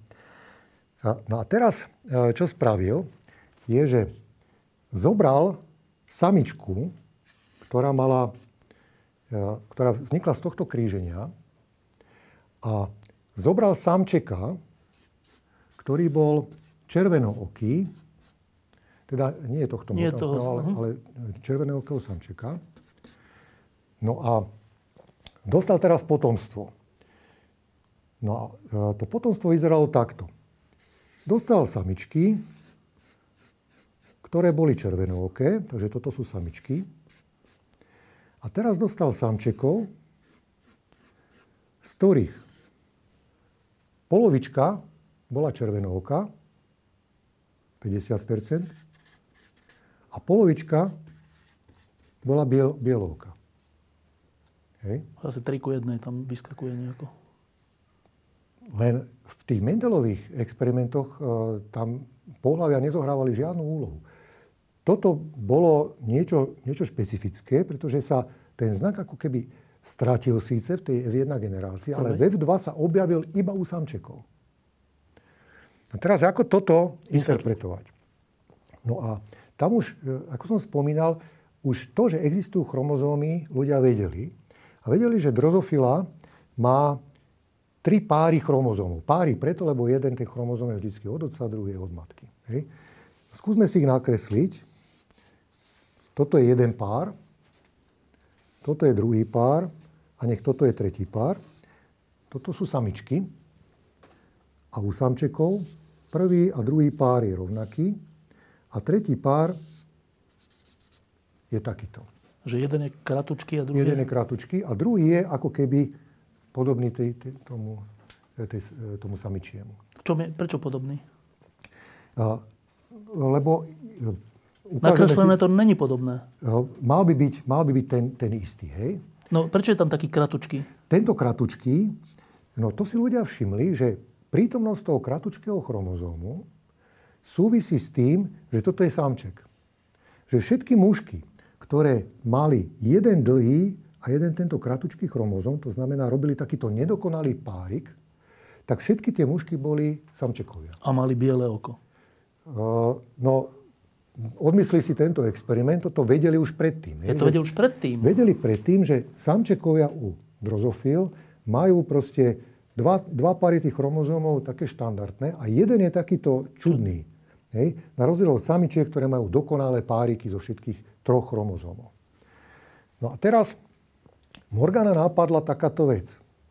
Predstavme si, že by ten faktor, ktorý spôsobuje farbu oka, bol lokalizovaný, kam by si ho lokalizoval? No do toho krátkeho. Do toho krátkeho. Ty by si ho lokalizoval do toho krátkeho, a lenže skúsme si spraviť skúšku správnosti. Keby bol v tom krátkom a ja by som skrížil samčeka bielookého s červenookou samičkou a ten faktor by bol tu, tak všetci jeho synovia musia dostať tento chromozom od neho. Lebo všetci synovia musia mať ten krátky chromozom. A ten môžu dostať len Takže všetci samčekovia to mali, to sa ukázalo ešte predtým. Teda. Hej, aha, dobre, rozumiem. Všetci samčekovia majú krátky chromozom a teda je evidentné, že ten faktor nemôže ležať na, y, na tomto chromozóme, ktorý poznáme dnes pod názvom Y. Ten krátky. Ten krátky a ten dlhý poznáme pod názvom X, mimochodom takisto ako u nás. Takže na tomto nemohol ležať ten faktor, pretože všetci synovia zdedia tento krátky chromozóm od svojho otca a teda mali by byť biolóky. Ale my sme si ukázali, že všetky mužky, bez ohľadu na to, či sú to samičky alebo samčekovia, sú červenóke. Dobre. Takže z toho nám vychádza, že možno, skúsme si spraviť hypotézu, že ten, tá bielosť? Tá bielosť očí je determinovaná faktorom, ktorý je lokalizovaný na tom X chromozóme. Čo by sa dialo? Predstavme si, že toto je tá recesívna alela. To, že, teda tá recesívna forma, tá potlačená, pretože vieme, že tu sa stratí. Áno, čiže musí byť slabšia. To znamená, že tá samička, ktorá má 2X chromozómy, to sú tieto, tak má... Silnejšiu. Silnejšiu. Má to veľké A, veľké A. Hej. Teraz to sedí, pretože keď vznikne samček, tak e, otec mu dá Y chromozóm a od matky dostane silnú alelu a bude červenoký. Pokiaľ mu otec dá X chromozóm, tomu samčekovi, tak sa zasa nič nedeje, pretože e, teda samčekovi nemôže dať e, X chromozóm. Samčekovi môže dať X chromozóm iba tá samička, tam mu dá správny. Ale pokiaľ ho dá samičke, tak samička tiež bude červenooká, pretože dostane veľká, veľká od svojej matky. No. Hej? To znamená, že máme samičky takéto a samčekov máme takýchto. No. Tí, tí nemajú ten, ten druhý faktor. A teraz som zobral túto samičku a tu som skrížil s uh, červenokým samčekom. Čo sa bude diať? Samček je červenoký, to znamená, že on má toto veľké A, to viem. Takže svojim céram, a len céram, synom nedáva ten X chromozóm, dá veľké A. Zatiaľ, čo samička alebo matka dá polovičke svojich synov veľké A a polovičke svojich synov dám malé a, pričom od otca dostanú tento pidi chromozóm, ktorý nemá žiadnu úlohu v sfarbení oka.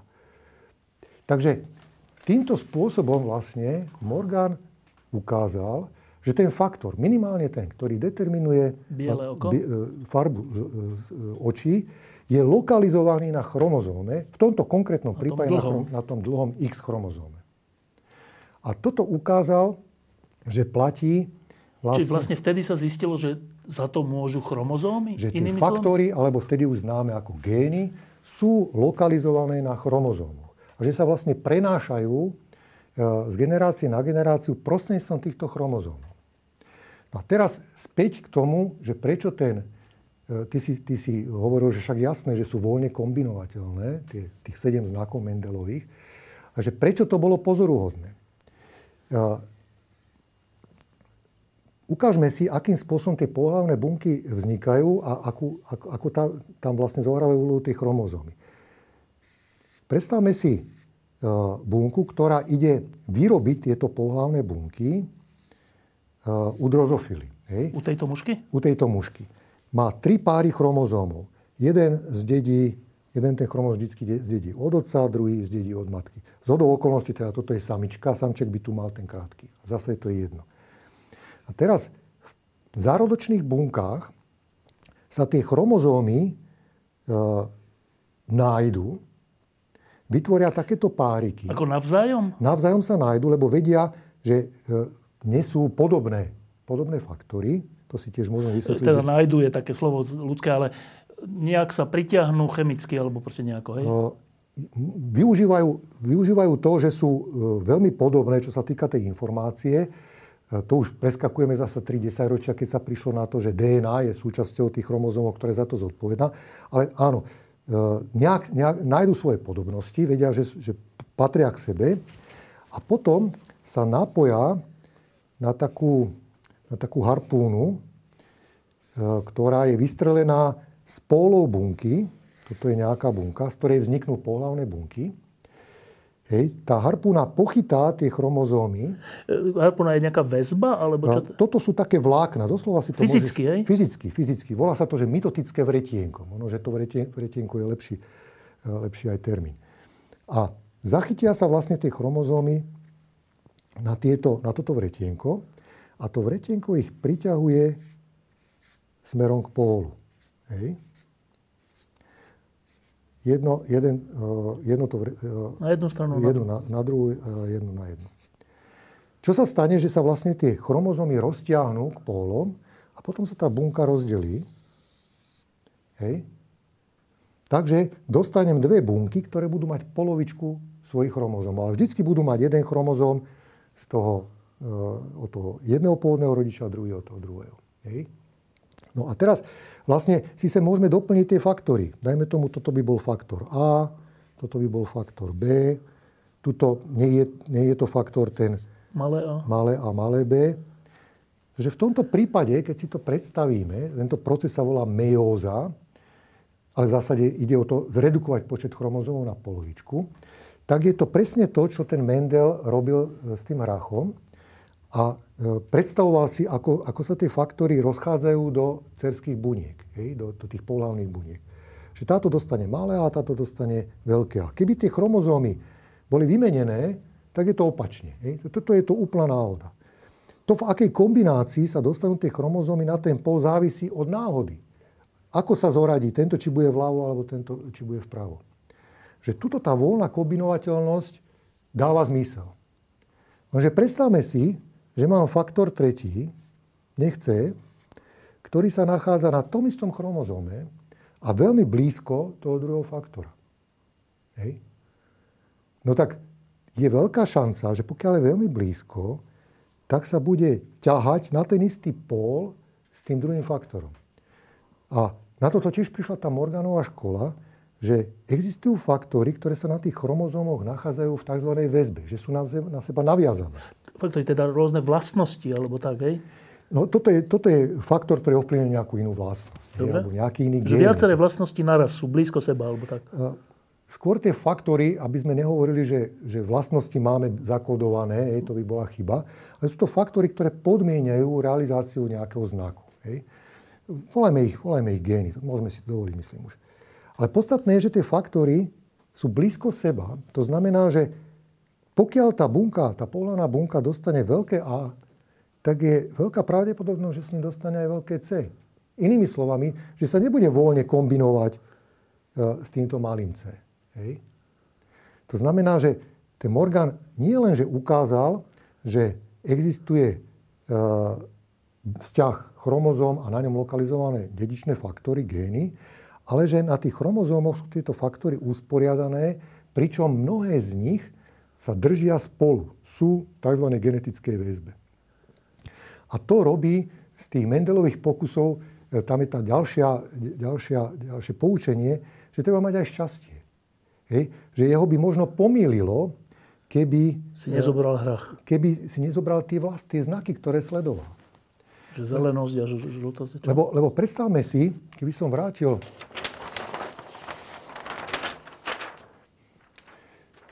Toto mu vyšlo preto, lebo tie faktory boli od seba veľmi vzdialené, prípadne boli lokalizované na rôznych chromozómoch. Ale jemu sa kľudne mohlo stať, že by dostal len také, takéto rastliny a takéto rastliny. On vôbec nemusel dostať tieto kombinácie. Keby neriešil tvar a farbu, ale nejaké iné. Nejaké vlastne. iné, a to také, ktoré boli determinované faktormi nachádzajúcimi blízko sa blízko seba. seba. Takže uh, on prišiel s pravidlom, ktoré sa ukázalo ako zďaleka univerzálne, ale v kontexte toho jeho experimentu bolo veľmi dôležité, že sa mu to podarilo, že, to, že proste ukázal, že sú to akési nezávislé entity, pretože keby to mal takto skomplikované, tak tá interpretácia bola oveľa uh, zložitejšia a možno, že, možno, že zamotanejšia. Uh-huh. Hej, hej. Takže toto, toto sú také 20. roky e, minulého Dobre, storočia. a teraz zhrňme, tak ako sme zhrnuli toho Mendela, teraz zhrňme toto, že na čo prišlo toto americké laboratórium?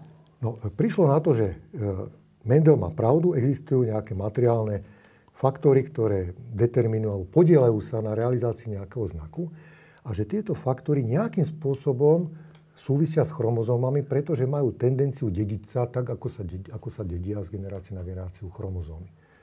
Ako stále to bol abstraktný pojem, hej, tie, tie faktory, no tak čo to je, hej. Aj my teraz rozprávame trošku e, tak insitne, ale nie je to ani tvojou vinou, ale len v zásade je to podobne, ako sa rozprávali ľudia vtedy, že si zamieniali znaky s génom, dominantný znak alebo dominantná forma génu. Proste vtedy nebolo jasné, čo to je gén a nebolo jasné, aká je, aká je tá skutočná chemická povaha. Ale teda navyše od Mendela, títo Američania, alebo to laboratórium, ešte zistilo, že ten rozdiel, že keď sú tie znaky pri sebe v, tej, v tom chromozome, tak ešte je to trocha inak, než u Mendela. Že, že to proste komplikuje trošku tú interpretáciu, ale pravda, že dáva to zmysel, pretože e, keby e, každý faktor, ktorý determinuje a podmienuje nejaký znak, mal byť voľne kombinovateľný, tak by to znamenalo, že máme tisícky rôznych e, kúskov toho genetického materiálu, čo tak nie je. Hej. Takže e, to bolo dôležité. No a pravda, že e, toto sa ukázalo ako, ako dôležité potom aj v neskorších fázach genetiky, keď sa vlastne mapovali geneticky chromozómy, respektíve usporiadanie génov na nich. Totižto Morgan prišiel na to, že keď máš dva tieto gény na tom istom chromozóme, tak áno, nie sú voľne kombinovateľné. Nie, nie je 50% šanca, že sa rozdelia e, pri tom pohľavnom rozmnožovaní, ale e, pokiaľ sú dostatočne ďaleko od seba, tak tie, ten otcovský a materský chromozóm si môžu vymeniť nejaké časti. Hej, môže dôjsť k tzv. rekombinácii. Čo to znamená, že predstavme si, že máme dva faktory, ktoré sa nachádzajú na tom istom chromozóme. A keby sa nič nestalo, tak tento chromozóm je ťahaný sem a tento sem a proste sa dedia spolu.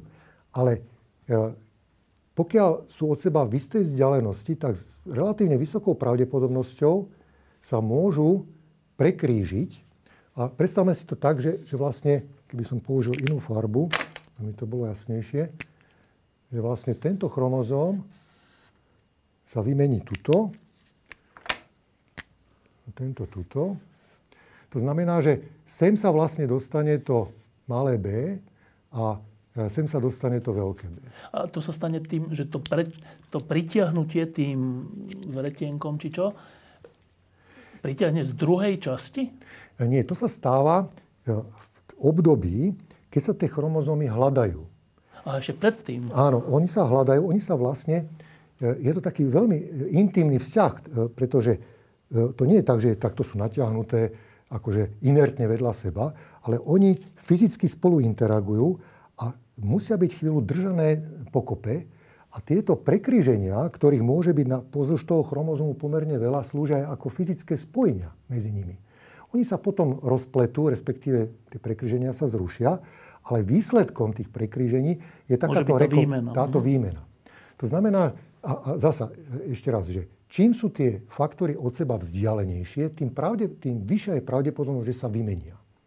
A to sa ukázalo ako dôležité potom aj v e, takých tých, ako som spomínal, štúdiách, kde sa snažili zmapovať, v akom poradí sú tie gény a potom aj v takej modernej genetike sa táto, táto vlastnosť využíva. Dobre, čiže Mendel bol, ak som to dobre pochopil, môžeme ho nazvať za akože zakladateľa genetiky? Môžeme tak, takúto vetu povedať? No celkom isté. Ako, e, myslím si, že to je úplne oficiálne označenie. Dobre, ako, čiže to bol jeden veľký skok. Teraz táto americká laboratórium je asi ďalší nejaký skok? To bola vlastne e, prvá Nobelová cena, ak sa nemýlim, ktorá súvisela s genetikou. Dobre, a teraz vieme identifikovať ďalší skok? No, e, potom, potom tie, tých skokov e, trošku menších bola celá séria. Pravda, že ohromne dôležité bolo porozumieť tej chemickej povahe génu, že čo to vlastne je. Vedeli, že to je niečo súvisí s chromozómom, ale nebolo jasné, že čo. Teraz e, do úvahy pripadali dve možnosti teoreticky, pretože vedeli, aké je chemické zloženie tých chromozómov. E, boli tam proteíny, bielkoviny a potom tam bola nukleová kyselina, teda deoxyribonukleová kyselina. A ten úzus e, po objave toho, tej tzv. chromozomálnej povahy dedičnosti, minimálne teda u organizmov, ako sme my, bol taký, že to musia byť bielkoviny ktoré sú nositeľmi genetickej informácie. A tá úvaha bola e, zase relatívne logická, pretože e, bielkoviny, to sa vedelo, sú zložené, sú to polyméry, ktoré sú zložené z aminokyselín, tých aminokyselín je niekoľko, rádovo 20. A na to, aby si e, generoval variabilitu genetickú, tak potrebuješ variabilný, variabilnú nejakú informačnú molekulu, tak ju môžeme nazvať. O DNA sa vlastne neuvažovalo, pretože v tom čase e, panovala predstava, že DNA je polymér, ktorý je relatívne nudný, stereotypný, v tom zmysle, že sa tam opakuje blok tých istých písmen dokola, ako v polysacharidoch. Takže predstava bola taká, že DNA je kostra, na to sú navešané nejaké proteíny, z ktorých časť plní, dajme tomu, štruktúrnu úlohu, ale časť je zodpovedná za tú dedičnosť. Ako tak to netušili. No a tam zasa je experiment, ktorý do istej miery pripomína e, experiment toho Mendela. A je to taká dvojička experimentov, ktoré e, na seba, na seba nadvezovali zhruba 15-ročným odstupom, ktorý bol urobený na baktériách. E, to, to, bo, to bolo vizionárske už z toho dôvodu, že ľudia si ešte v 20. rokoch minulého storočia ne, nemysleli, že baktérie majú nejaké gény a že porozumie dedičnosti baktérií by nám niečo vedelo povedať o našej dedičnosti. No a ten pokus bol, e, bol takýto. To sme 1900 čo? Teraz sme v roku 1928, myslím. A sme e, v nemocnici e, v Británii, teda neviem presne, v ktorom meste to bolo, a hovoríme o človeku, ktorý sa volá Griffiths. A tento bol lekár, ktorý študoval príčiny ochorenia pacientov na plúcne ochorenia. Zaoberal sa tou príčinou a zistil, že to už tedy bolo známe, že za to môžu baktérie, volajme ich nejaké stafilokoky. Hej? Poznáme ten termín. A teraz, keď sa snažil kultivovať tieto baktérie zo spúta pacientov, ktorí mali zápal plúc, tak zistil, že keď tieto baktérie natrel na Petriho misky, vie si predstaviť Petriho misku? No. Tak e, sa mu tam vytvárali dva typy takých kolónií. Kolónia je vlastne populácia baktérií, ktorá vznikne z jednej bunky. Hej, sa rozdeľujú a potom to vidíš normálne na tej Petriho miske. Jedna bola takáto drsná, tu označila ako R alebo RAF. Ako drsná v zmysle... Že mala také zvrásnivelé okraje. Okraje, dobre. A druhá bola taká hladká označili ako S. No a teraz spravil toto. Zobral, chcel zistiť, že čom sa vlastne odlišujú a zobral tieto e, R baktérie, tak ich volajme, a pichol ich do myši. Tak toto bude myš. A keď to spravil, tak tá myš v zásade nemala nejaký veľký problém. Ten imunitný systém si s tou baktériou poradil. Zatiaľ, čo keď to spravil e, s týmito S baktériami, tak tá myš zahynula. Na plúcnú vec nejakú, hej? Na plúcnú vec. S tým, že potom, keď ju pitval, tak e, e, bol schopný zo srdca a z plúc znova nakultivovať tieto S baktérie. Že toto boli akési patogénne, tie nebezpečné, a toto boli také nejaké benigné baktérie. A pozoruhodné bolo, že on videl tie baktérie, ktoré môžeme označiť ako také odrody v úvodzovkách, toho istého druhu, v tých istých pacientoch. A jeho napadlo... Oboje? Oba, obidva typy. A teraz jeho napadlo, že či náhodou uh, neexistuje možnosť, že by tieto baktérie, ktoré si zachovajú túto schopnosť byť zabíjať, zabíjaci a ešte si zachovajú schopnosť vytvárať takéto typy kolóny, že či by nejakým spôsobom nevedeli tú schopnosť e, odovzdať tejto, e, tomuto typu baktérií. Takže urobil takú, takýto pokus. Zobral obidva e, typy baktérií a zabil ich teplom. Hej. To znamená 100 stupňov Celzia. To, že ich zabil, znamenalo, že neboli schopné už raz ani na Petriov miskách a pobožne v myšiach. To isté platilo pre tieto S baktérie. Pri 100 stupňoch Celzia proste tie baktérie ten, ten, ten lizát, alebo ten, ten uvarený preparát, keď pichol myšiam, tak myši normálne prežívali, pretože žiadne baktérie tam nevidel. Ale čo potom ho napadlo, je, že zobral tieto usmrtené baktérie a zmiešal tie usmrtené baktérie so živými baktériami, ktoré boli nepatogénne. A to akože prečo? Pretože testoval, že či v rámci týchto baktérií neexistuje nejaká substancia. Ktorá síce, ktorá síce bola cez 100 stupňov, ale... Ale prežila a nejakým spôsobom by týmto baktériám povedala, zmente svoju vlastnosť. A to, len, to je len taký experiment, hej? Že... To je len taký experiment. No on spravil ten experiment a vedel, že toto samotné je bez problémov, toto samotné je bez problémov, ale keď ich zmiešal, tak keď infikoval tie myši, tak tie myši zomierali a keď ich pitval, tak našiel baktérie, ktoré, boli hlad, ktoré vytvárajú hladké kolónie. Teda tie nepríjemné. To je nepríjemné. To znamená, že tá interpretácia bola taká, že v rámci týchto baktérií je niečo.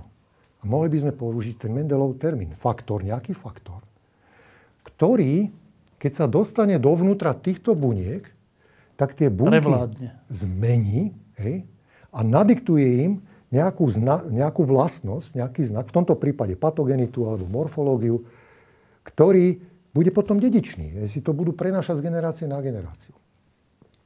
To je rok 28. Málo ľudí si to všimlo. Ale potom v 40. rokoch zasa e, traja e, Američania e, sa začali zaujímať o otázku, no čo je to za faktor, ktorý, ktorý prežije var a je vlastne tým dedičným faktorom. A prišli na to, a nie je podstatné že akú techniku použili, že keď, keď zlikvidovali v rámci toho, tých usmrtených baktérií DNA, špecifický DNA, tak tá schopnosť transformovať, premeniť tieto baktérie sa stratila. Keď zlikvidovali RNA, keď zlikvidovali cukry, keď zlikvidovali bielkoviny, tá schopnosť zostala. Jedine, keď zlikvidovali DNA. Takže z toho dedukovali, že tým dedičným faktorom, oni to nazývali, že transformačný faktor alebo transformačný princíp je DNA. Zasa dlho nič. Lebo baktérie, hej, čo to má s našou dedičnosťou, prevláda tá dogma, že DNA je nudná, stereotypná molekula. A pri tomu, že tento experiment hovoril, že není nudná. Tento experiment povedal, že tá DNA je úplne esenciálna. Aby... A prečo prevládol opačný? Pretože sa povedal, toto je exotický príklad. E, skutočne e, sa nemyslelo, že baktérie majú nejaké gény, ktoré boli aj vo vzdialenom slova zmysle podobné našim. Hej. To bola len nejaká úzka skupina ľudí, ktorí e, si uvedomili, aký fundamentálny je toto výsledok. Čiže zase to bolo nepovšimnuté dlhé roky? Toto je pokus, ktorý bol spravený ten Griffithov v 28. Tento v 43. a 44. si nepamätám presne. A vlastne trvalo ďalších 10 rokov, kým ten ďalšími experimentami vlastne ten názor, že DNA sa oplatí študovať ako potenciálne zaujímavú molekulu a vyústilo to teda do uh, rozriešenia štruktúry DNA v 53. Čiže skutočne trvalo, trvalo ohromne dlho, uh, kým DNA získala uh, ten status, ktorý dnes už mm, ovládajú stredoškoláci. Čiže také malé poučenie je, že človek na niečo niekedy príde a aj keď celý svet si to nevšimne, môže to byť dôležitá vec. Komentátori Mendela a týchto ľudí presne takto to popisujú. Hej, že, že je to trošku pateticky povedané, ale asi to platíš. Pokiaľ, pokiaľ e, ten experiment spravíš rigorózne, pokiaľ nevidíš nejaký argument, ktorý by sa priečil tým tvojim interpretáciám, tak si treba za tým stáť. No, bohužiaľ, doba je trošku iná ako tie romantické doby v 19. storočí a možno, že aj po väčšinu toho 20. storočia. Dnes sú ľudia pod ohromným tlakom. E, no, opublikuj vec, e, ktorá nikoho nezaujme a môžeš potom tvrdiť, že však asi je to fundamentálne, len vy ma nerozumiete, ale na 15 rokov nedostaneš žiadne peniaze e, a tvoja kariéra skončila. Ty môžeš učiť deti, no. Môžeš učiť vôbec, deti, pokiaľ máš na to teda vysvedčenie a schopnosti. E, takže áno, na jednej strane je tam tento imperatív nevzdávať sa, pokiaľ teda tá myšlienka je potvrdená, potvrdená respektíve neodporuje žiadnym empirickým dátam, aj keď tá komunita e, nie je stotožnená s tými interpretáciami, pretože dajme tomu, že hraničia s herezou, hej, že, že my sa vo vede pohybujeme v nejakých mantineloch, e, ktoré prekročiť je veľmi obťažné. Potrebuješ skutočne základ. Ja som čítal teraz také knihy, ktoré sa týkajú iných vecí, ale takých akože duchovných alebo takých nejakých filozofických. A tam jeden človek hovorí, že, e, že to je tak, skôr vo všeobecnosti aj vo vede, že existuje nejaký, nejaká paradigma, nejaký, nejaký zaužívaný spôsob uvažovania o nejakej veci. A takú smutnú vec hovorí, že a keď niekto príde na to experimentom niečím, že tá vec je inak, tak zväčša je to tak, že musí zomrieť tá generácia tej starej paradigmy, aby sa to zmenilo. Áno, áno, na toto existujú aj štatistické dáta. E, existuje taký, e, to tiež odporúčam poslucháčom sledovať, tohto človeka sa volá Barabáši. E, to je matematik, ktorý sa venuje, venuje štúdiu sietí, matematickými analýzami.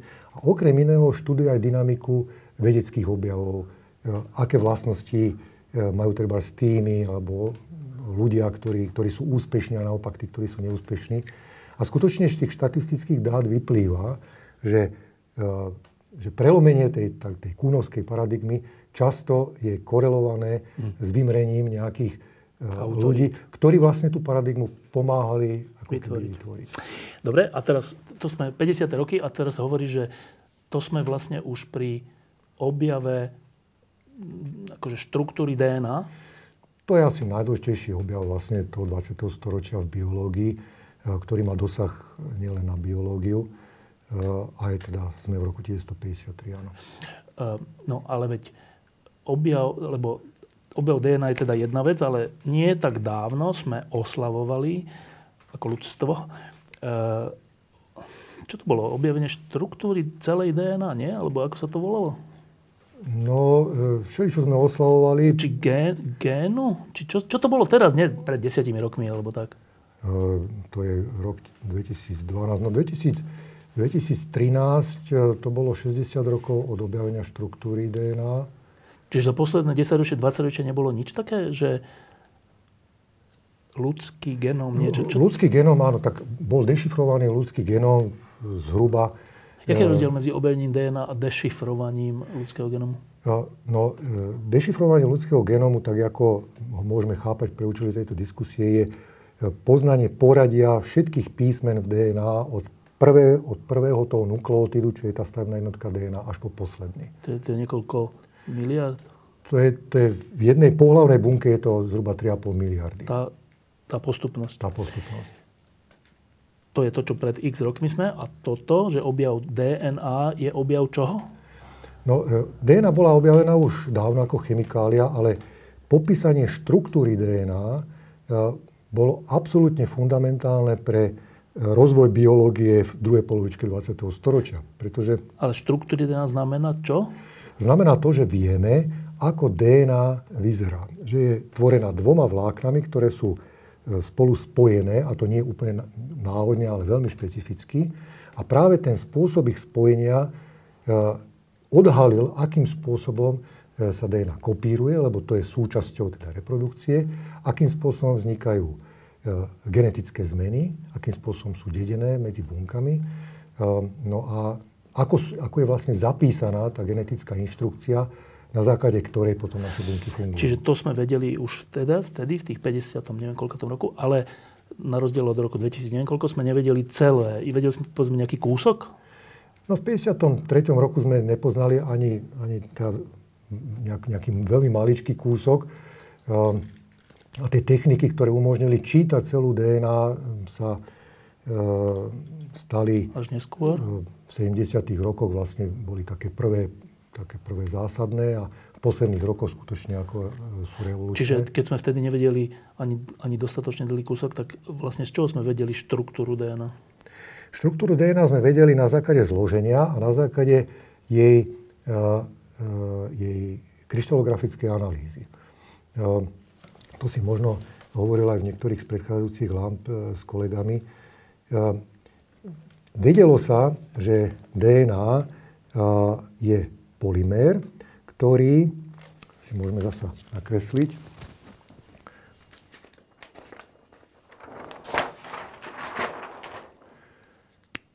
ktorý vlastne je tvorený takýmto reťazcom polyfosfátovým. A okrem toho z neho, teraz to nenakreslím chemicky správne, pravda, že trčia také dusikaté zlúčeniny alebo také, také krúžky, ktoré sa volajú bázy. To sme vedeli. Ešte pred 53. rokom. Nevedeli sme ale, akým spôsobom vlastne e, tá DNA, keď už by mala byť genetickou molekulou, akým spôsobom by to mala realizovať. A predpokladalo sa, e, že o tej funkcii DNA by nám niečo vedela povedať štruktúra. A, a to je, e, to je taký, taký, taký odkaz fyziky, že o, o vlastnostiach mnohých vecí sa ľudia dozvedeli vtedy, keď zistili, akú majú štruktúru. No a to isté platilo pre túto DNA. Čo sa vedelo, e, že tie bázy e, sú v DNA štyri rôzne typy. E, zasa majú také skratky A, T, G, C. To sa vedelo. A vedelo sa pomocou takých experimentov, ktoré robil jeden biochemik, sa volá Chargaff, že keď sa spočítajú adeníny, to sú tie Ačka, tak ich je rovnaký počet ako týchto T. Keď sa spočítajú G, tak je ich rovnaký počet ako týchto C. Ale nič viac. No a teraz vlastne tá štruktúra sa stanovuje tak, že tú zlúčeninu, nech je to chloricodný alebo DNA, dostaneš do takého polopevného skupenstva. To znamená, že tie atomy sa nehýbu a cez takéto kryštály potom pustíš e, veľmi silné žiarenie. To žiarenie, mimochodom Maxwell dal základ, základ tejto rentgenografickej analýzy v tom istom roku, ako Mendel mal tie dve prednášky. No, e, tak vlastne keď pustíš na takýto kryštál, nech je toto kryštál, takéto žiarenie, tak tie jednotlivé lúče sa budú od atómov, podľa toho, aké vlastnosti tie atómy majú, budú odrážať. Rôznymi úhlami. A Rôznymi tak. úhlami. Fyziku za tým, pravda, že vôbec neovládam, ale tak toto je princíp. Keď za toto dáš nejakú platňu fotografickú, tak tam uvidíš nejaké škvrny, tam, kde dopadajú tie lúče. Pokiaľ je ten útvar pravidelne, pokiaľ sú tie atómy pravidelne usporiadané, tak na tej platni, keď si ju pozrieme takto z hora, uvidíš nejaké také, také body. Je, že nebude to len e, nejaký difúzny obrázok, ale budú tam konkrétne body. A potom, e, keď, si, e, keď si zdatný v matematike, fyzike a v analýze takýchto dát, tak pomocou všelijakých transformácií vieš určiť, ako ten kryštál vyzerá. Ako, ako tie atómy tam sú usporiadané. No a v Británii bola, boli veľmi dve silné skupiny. Jedna bola lokalizovaná na King's College v Londýne a tá bola okolo, e, okolo Frederika Wilkinsa a e, Rosalind Franklinovej, ženy, ktorá urobila nádherné obrázky e, DNA, ale z nejakých dôvodov sa im nepodarilo ich celkom správne interpretovať. Akurát vedeli, že tá DNA je nejakým spôsobom takto v špirále. Na základe toho pozorenia toho kryštálu? Áno, áno že, že je helikálna, tak Dobre. sa to povedalo. No a druhá silná skupina bola v Cambridge, tam bolo také laboratórium, kde boli dvaja muži, Francis Crick a James Watson. Crick bol fyzik, ktorý aj ovládal základy štruktúrnej biológie a Watson bol biológ, pôvodne ornitológ, ktorý ale zistil, že ornitológiou nezíska slávu a že tá DNA môže priniesť. A on bol zasa ohromne kreatívny človek, ktorý sa rád hral. A toho Krika vlastne ako keby navigoval v tom zmysle, že oni budú využívať tie dáta, ktoré boli v literatúre, prípadne v iných laboratóriách a budú sa snažiť tieto veci modelovať. Takže oni skutočne si dali v tom Cambridge nejakej dielni vyrobiť také dieliky, e, ktoré reprezentovali tieto jednotlivé časti. A tie skladali... Ako fyzicky? Fyzicky z nich robili taký model, ako keď, ako keď skladaš Lego. No a skladali, skladali, pravda, že tie modely mali zodpovedať tomu, čo ľudia pozorovali tými experimentami. A dlho sa im e, nedarilo, robili všelijaké, e, všelijaké chyby pri tom. No ale aby som to e, nenaťahoval, v konečnom dôsledku prišli na to, že tá DNA je závitnica, ale taká, že keď si ju nakreslím veľmi takto zjednodušenie, že tie bázy smerujú takto dovnútra, hej, že tá, tie, ten, tá fosfato, ten fosfatový reťazec alebo polyfosfát je vonku, vytvára taký, e, takú kostru a že e, keď si zoberiem túto adenín, keby som sa na miesto bedal adenín, tak vždy bude v páriku s tymínom. A keby som sem dal cytozín, tak ten bude vždy v páriku s guaninom. Hej. A keď, toto, e, keď ten model spravili, tak vlastne vysvetlili, prečo to sa rovná. Preč, prečo sa to rovná. Celkom im to e, pasovalo do, toho, do tej štruktúry, ktorú získala, teda do tých analýz, ktoré dostala Franklinová. A zároveň, to je zasa veľká podobnosť s tým Mendelom, zároveň im to umožnilo povedať hypotézu. Keď je to takto, tak potom, keď ja tieto dve vlákna od seba oddelím, tak viem presne povedať, že akým spôsobom sa tam vyrobí to druhé vlákno. Pretože keď toto vlákno oddelím, teraz tu už nakreslím len to Ačko a len to Cčko, a má sa mi tu vytvoriť nové vlákno. Tak to musí prísť Gčko a Tčko, no? Tak to musí byť takto. No. Hej? A to isté platí pre tento opačný reťazec. No. To znamená, že im z toho modelu vyplynulo, akým spôsobom sa kopíruje genetický materiál. Hej? Lebo takto kopírovanie, pravda, že nevedeli mechaniku toho, ale princíp je taký, že tie dve vlákna od seba dáš preč a potom na základe tohoto pravidla, tzv. komplementarity, tam len dosadíš to písmeno, ktoré tam sedí. Ohromne oni končia ten experiment takou vetou, neušlo našej pozornosti, že náš model okamžite navrhuje spôsob, ako sa kopíruje genetický materiál. A ten model, respektíve tá hypotéza bola potom v nasledujúcich rokoch testovaná a teda zodpovedala tomu modelu. To znamená, že ako sa veci dedia, inými slovami? Ako sa veci dedia. A pravda, že z tohto vyplynula ešte ďalšia, ešte odvážnejšia hypotéza. Že to poradie týchto báz evidentne nie je náhodné. pretože je špecifikované tým, tým rodičovským reťazcom, hej? že tam sa, nedajú sa e, za sebou náhodne T, G. Vždycky je to podľa to tej matrice. Hej? No. To znamená, že, že je možné si predstaviť, tak to uvažovali v 50. rokoch, že poradie týchto báz v nukleových kyselinách nejakým spôsobom určuje, ako, je zostaven, ako sú zostavené aminokyseliny, teda tie stavebné bloky v proteínoch, ktoré sú vykonávateľmi uh, znakov, hej? respektíve tých, tých funkcií bunk, bunke. To znamená, že DNA je akýsi, akási inštrukcia, teraz značne, značne zjednodušujem, na základe ktorej sa vlastne vyrábajú, vyrába ten, uh, Násled, ten následník. Ten následník, ktorým potom uh, sú v konečnom dôsledku predovšetkým, aj keď nie len, ale predovšetkým proteíny. A toto bola tiež hypotéza, ktorú hlavne Crick eh, v 50. rokoch eh, pro, pro, propagoval a v 60. rokoch vlastne biochemici, molekulárni biológovia prišli na to, akým spôsobom sa to deje. A teda ten princíp prenosu genetickej informácie z DNA na proteíny je dnes už učebnicou záležitosťou. Dobre, a teraz toto, sme, toto sme teraz vysvetlili tie 50. roky? To sme, to sme vysvetlili veľmi, povrchným spôsobom, ako prišli teda na, na ten model a čo ten model vlastne znamenal. Je, že, e, ja som uviedol dva príklady úplne zásadných e, predstav o tom, ako fungujú vlastne bu, e, bunky. Ako, ako, aké sú základy, molekulárne základy dedičnosti.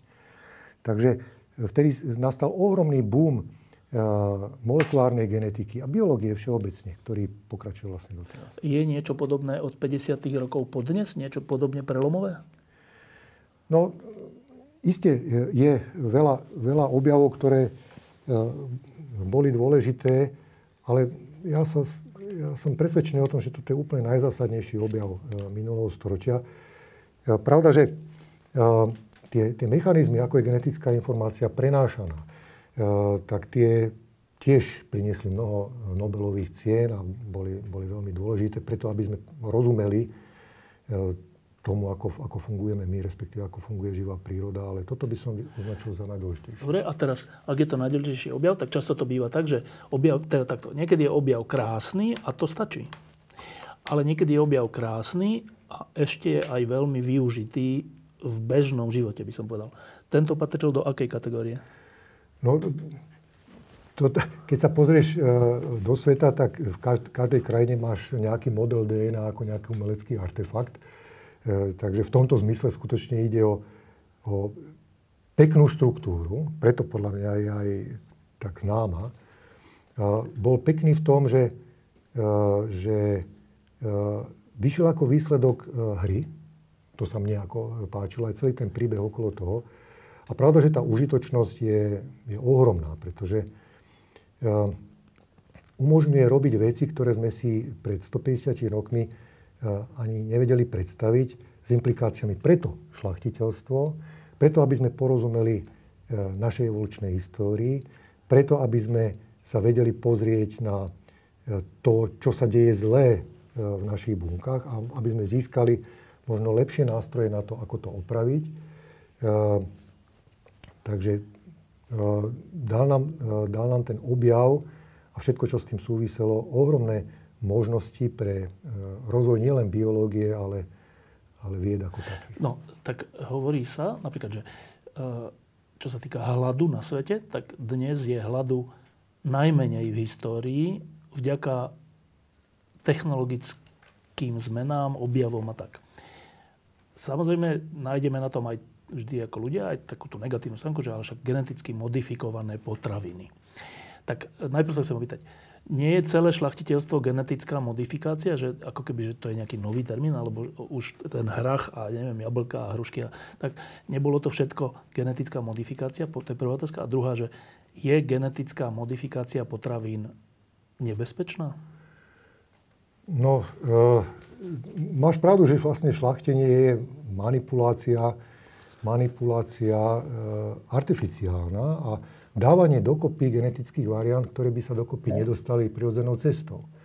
E, často to býva v rámci jedného druhu, ale často to býva aj medzidruhová, e, medzidrové kríženie. Čo je mimochodom oveľa zásadnejší zásah do e, genetickej výbavy toho výsledného jedinca ako nejaká subtilná genetická zmena. E, e, pravda, že pri každej takejto, pri každom takomto výsledku treba zistiť a vyhodnotiť nejaké, nejaké nebezpečenstva, ktoré s tým súvisia. Ale v princípe ten typ genetických modifikácií, ktoré zvyšujú úžitkovosť nejakej rastliny, úrodu, výži, no. úrodu výži, výživné e, vlastnosti, e, tak nie je o nič nebezpečnejší ako, e, ako také tie klasické šlachiteľské pokusy, ktoré často mohli viesť k odrode, ktorá mohla byť invazívna, ktorá mohla do tej biodiverzity zásadne zasiahnuť. Oveľa viac, ako je to v prípade takýchto modifikácií. Čiže ty, keď čítaš tie články alebo také tie alarmistické veci o geneticky modifikovaných potravín a nekupujte to, zničí to ľudstvo, prírodu, všetko, tak teba to neznepokuje? No, mňa, mňa e, principiálne neznepokuje. Ne, nečítam na obaloch e, potravín, že či sú alebo nie sú genetické. Ne, nečítam. A, ale rozumiem tým obavám, hej, že e, keď, e, príklad, keď dáš do e, nejakej rastliny gén z nejakej baktérie, ktorá tú rastlinu robí Eh, dajme tomu, odolnou, odolnou voči eh, niečomu, tak nemôžeš okamžite povedať, bez, nejak, bez toho, že by si mal na to nejaké validné dáta, že sa ten gén nedostane nejakým činom do voľnej prírody, ktorej, ktorej môže mať nejaký negatívny efekt. Ale tie legislatívy sú už dnes tak prísne, že myslím si, že takúto možnosť vlastne dostávajú na, na veľmi nízku úroveň. Dobre, a teraz druhá vec je, čo sa týka človeka. O tom sa veľa hovorí, že tak asi by sme všetci chceli, aby e, sa nerodili deti s nejakou genetickou chybou alebo s nejakou genetickou problémovou časťou, to je v géne, ktorá sa prejaví nejakou chorobou, niekedy až ťažkou. Hm. Tak z tohto všetkého, od toho Mendela až po dnes a objav DNA a objav ľudského genomu, tak E, je to trocha tak, že smerujeme k tomu, že by sme to vedeli, že by sme tomu vedeli zamedziť, teda genetickým ochoreniam? Tak e, e, je to, je to tak, taká široká, široká odpoveď z toho možno vznikne. Do istej miery to už robíme a existuje prenatálna diagnostika, kde u nejakých rizikových párov je možnosť relatívne neinvazívnym spôsobom e, zistiť, že či plod e, nenesie nejakú, nejakú, nejaký taký faktor, nejaký, nejakú formu génu, ktorá môže viesť k genetickému ochoreniu. Takže tento screening e, sa robí a robí sa aj u nás. A pravda, že potom v rámci legislatívy sa ten pár nejakým spôsobom rozhodne. No, problém ale je, že tých ochorení, ktoré sa dajú takýmto spôsobom aktuálne riešiť.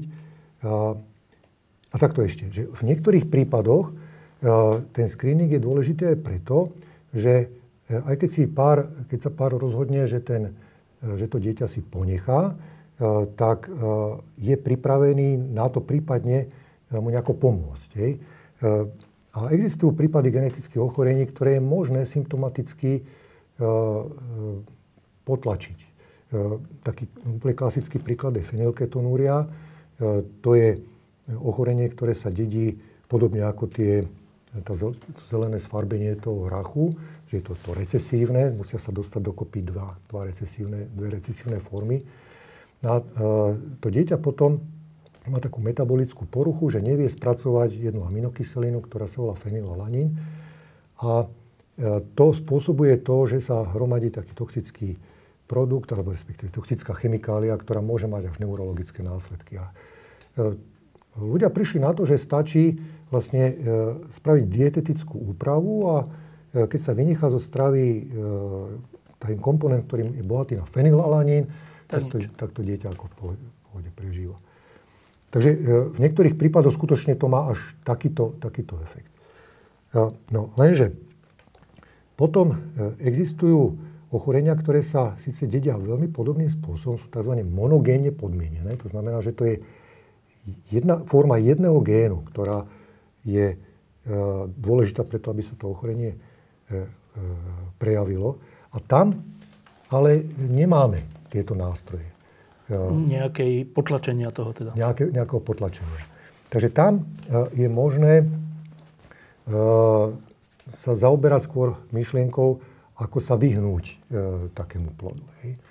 No a Treba dnes už je veľmi rozšírená technika in vitro fertilizácie, takže tam sa dá robiť screening už tých ako embryí, ktoré vznikajú a zistiť, že ktoré z nich nesie a ktoré nenesie tú zlú kombináciu. Hej.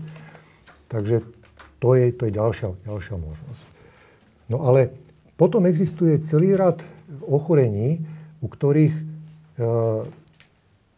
nevieme takúto prenatálnu diagnostiku spraviť Respektíve, nie sú tak jednoducho dedené.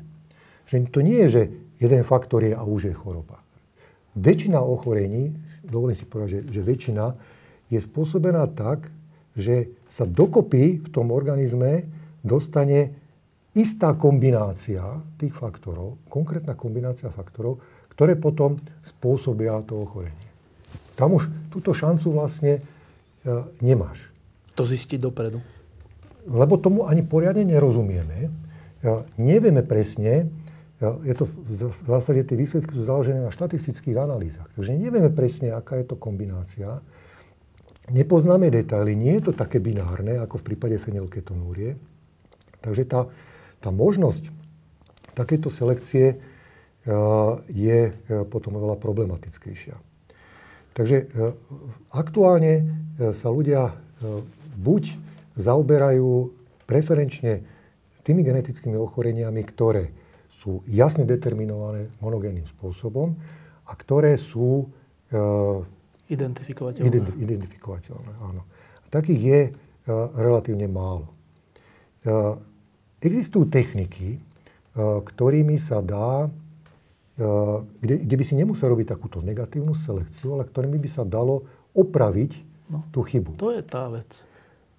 Lenže problém je, že tie techniky máme zvládnuté veľmi dobre na bunkách a e, relatívne dobre na experimentálnych zvieratách, ale sú tam dva problémy.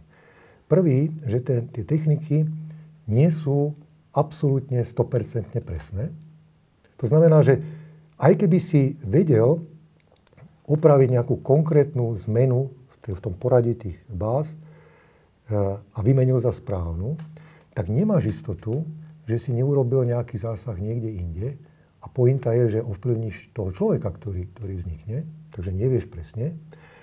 A druhá vec je, v prípade ochorení, v ktorých e, to nie je monogénne podmienené, my by sme vlastne nevedeli, čo máme opravovať. Pretože, dobre, budeš sa snažiť poopravovať nejaké písmenka v tom genome, ale bez toho, že by si vedel, aký to bude mať výsledok, toho človeka vystavuješ riziku, že niečo inému spôsobíš. Že, že mu vlastne. spôsobíš oveľa horší životný štandard, ako by mal bez toho zásahu. Bez toho zásahu. E, taký ten známy prípad, kde sa táto technika už raz použila, je ten čínsky prípad, kde e, ten človek, ktorý nakoniec išiel do väzenia, e, vyrobil, tak to je silné slovo možno, ale, ale upravil genom dvojčia čínskych, ktoré potom mali byť odolné voči HIV. Znamená, spravil konkrétnu zmenu v genome týchto detí, e, kde vyrobil formu génu, ktorá spôsobuje, že... Si odolný, no? No, lenže uh, platí tam to, čo som povedal. Prvé, nevie, čo sa stalo inde v genome. A druhé, on zasiahol gén, ktorého úlohou nie je bojovať proti HIV. On má normálnu fyziologickú funkciu. Ktorú možno sa, potlačil ktorú možno potlačil a vie sa, že ten gen má dôležité e, úlohy v normálnom živom organizme, ktorý nie je vystavený HIV. To znamená, že zasa týmto deťom zmenil. A čo sa stalo s tými deťmi? No, tie zatiaľ žijú. Myslím. A nevieme, zatiaľ ne? ne? Zatiaľ nevieme. Tak bolo to, bolo to v Číne spravené, takže... Uh, Dovie, či žijú, že? No, ale dobre, ale že tá, tá nádejná vec v toho by bola, že, že sú také ochorenia geneticky podmienené, ktoré sú nezlučiteľné so životom. Neviem, ja nie som lekár, ale viem, že sú také, ktoré neviem, no, rášte chrtice alebo neviem, niečo také, čo je veľmi, veľmi, veľmi vážne. A že tá nádejná vec by bola, že keby sa to identifikovalo, to asi vieme identifikovať, že je nejaký, nejaký problém, a že by sme to vedeli opraviť. A to, z toho, čo ty hovoríš, že tam ešte nie sme. No, e, keď už tam, tam iste nie sme, to je, to je teda stručná odpoveď na tú otázku, ale keď už máš plod, ktorý sa vyvíja e, a ktorý už, u už zaznamenáš e, nejakú poruchu, a tá je genetická, lebo toto môže byť aj vývinová porucha, ktorá nemá s genmi ako s tou genetickou vybavením spoločné. Ale pokiaľ je to genetické ochorenie, e, tak potom už ten zásah, tá korekcia je oveľa problematickejšia, ako to robiť na úrovni buď pohlavných buniek, alebo veľmi skorých embryonálnych buniek, pretože tých buniek je už veľa a tú korekciu potrebuješ v spraviť bunke, v zásade v každej bunke. Alebo minimálne v bunkách, ktoré sa podielajú na tvorbe toho postihnutého orgánu. A to je ohromne problematické z ďalšieho dôvodu, lebo potrebuješ nielen ten nástroj, ktorý to skoreguje, ale potrebuješ ho dopraviť špecificky do tých buniek, a to najlepšie do všetkých. A nie do iných. A nie do iných. E, takže spolu s tými ďalšími problémami, ktoré som spomínal, e, si, a existuje taká knižka, ktorá sa volá Koniec genetiky, kde ten autor, genetik, e, to aj, to aj takto popisuje, že ten, ten spôsob asi bude fungovať na úrovni veľmi skorých štádí tej embryogenézy, ale možno, že na úrovni pohlavných buniek. Dokonca existujú možnosti, že že to nemusia byť ani pohľavné bunky, ktoré budeš potrebovať analyzovať, ale zoberieš nejak, nejakých dvoch jedincov, ktorí budú mať chcieť deti, eh, zoberieš im normálne bunky. Kože, alebo hoci Kože, dajme tomu. Teraz tieto bunky prinútiš, aby sa tvárili ako embryonálne. Čo nejako vieme. To vieme. Teraz ich skontroluješ, či sú geneticky v poriadku. Potom ich dotlačíš do toho, aby sa stali pohľavnými bunkami potom spravíš in vitro fertilizáciu. Hej. Čím spôsobíš? Čím, zabezpe- čím vlastne spravíš akúsi kontrolu, že či to bude v poriadku. Či to bude v poriadku. Vopred. Hej. No pravda, že toto je, e, toto je až taká Huxleyovská predstava hej, e, takej tej eugeniky.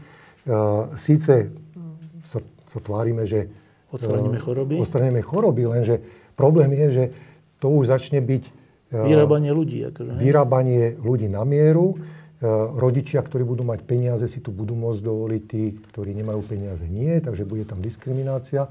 A hlavne bohatí rodičia budú mať ambície nielen odstrániť nejaké vyslovene e, faktory, ktoré, alebo e, tie varianty génov, ktoré spôsobujú vážne ochorenia, ale mať pekné dieťa, blondiavé dieťa, šikovné dieťa. A o genetickej determinácii týchto znakov vieme veľmi málo. To znamená, že to riziko, že sa to nepodarí, pričom ovplyvníš toho človeka a pokiaľ on sa bude rozmnožovať normálnym spôsobom, ovplyvníš aj jeho, jeho potomkov. Mimochodom, keď hovoríš, že pokiaľ sa to nepodarí, ale vlastne otázka etická je aj pokiaľ sa to podarí, že je v poriadku, že rodičia chcú mať inteligentné dieťa, tak zmeníme genetickú informáciu, aby mali... Je to v poriadku? Není no, to v poriadku? Čo to je? Moja, moja, moja výchova mi hovorí, že nie je to v poriadku. A prečo nie?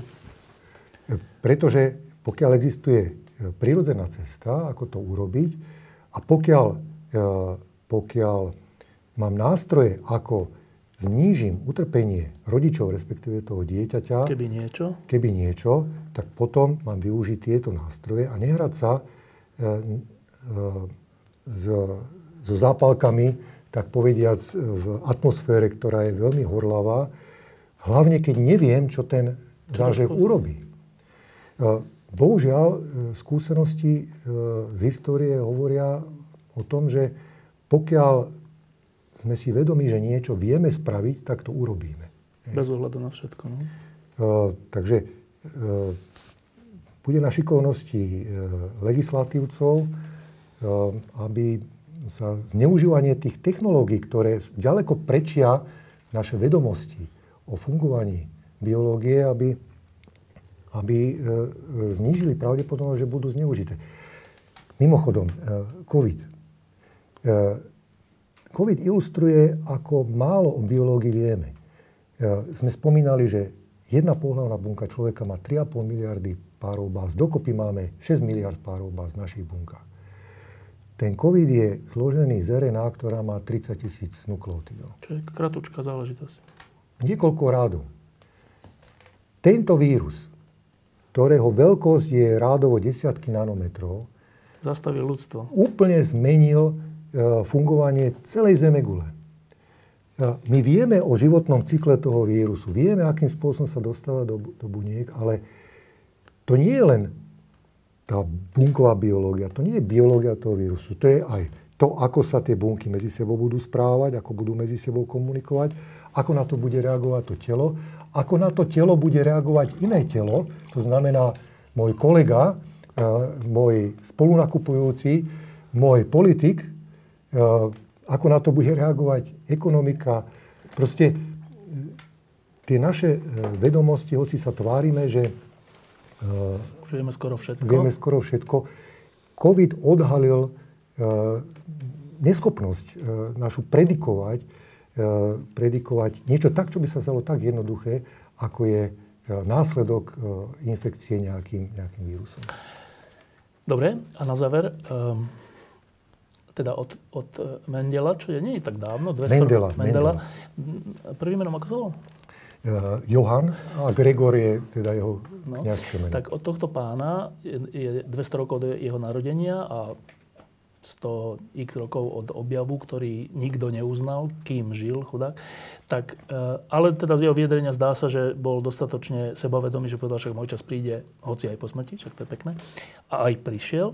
Tak odtedy neprišlo tak veľa rokov a už sme pri, nie pri hrachu, ale pri Eh, ako opraviť dedičné choroby a, a tak.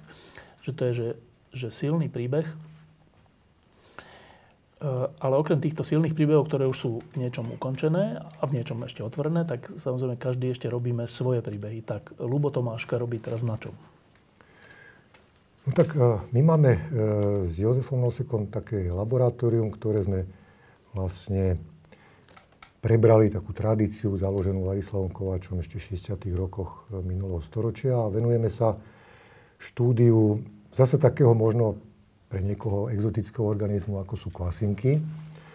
A e, ten dôvod, prečo to robíme, je, že tá kvasinková bunka, hoci je menšia a do istej miery odlišná od našich, tak v princípe, v princípe funguje na, na, rovnakých, na rovnakých základoch. Či dedičnosti, alebo potom tie bunkovo-biologické princípy sú veľmi podobné.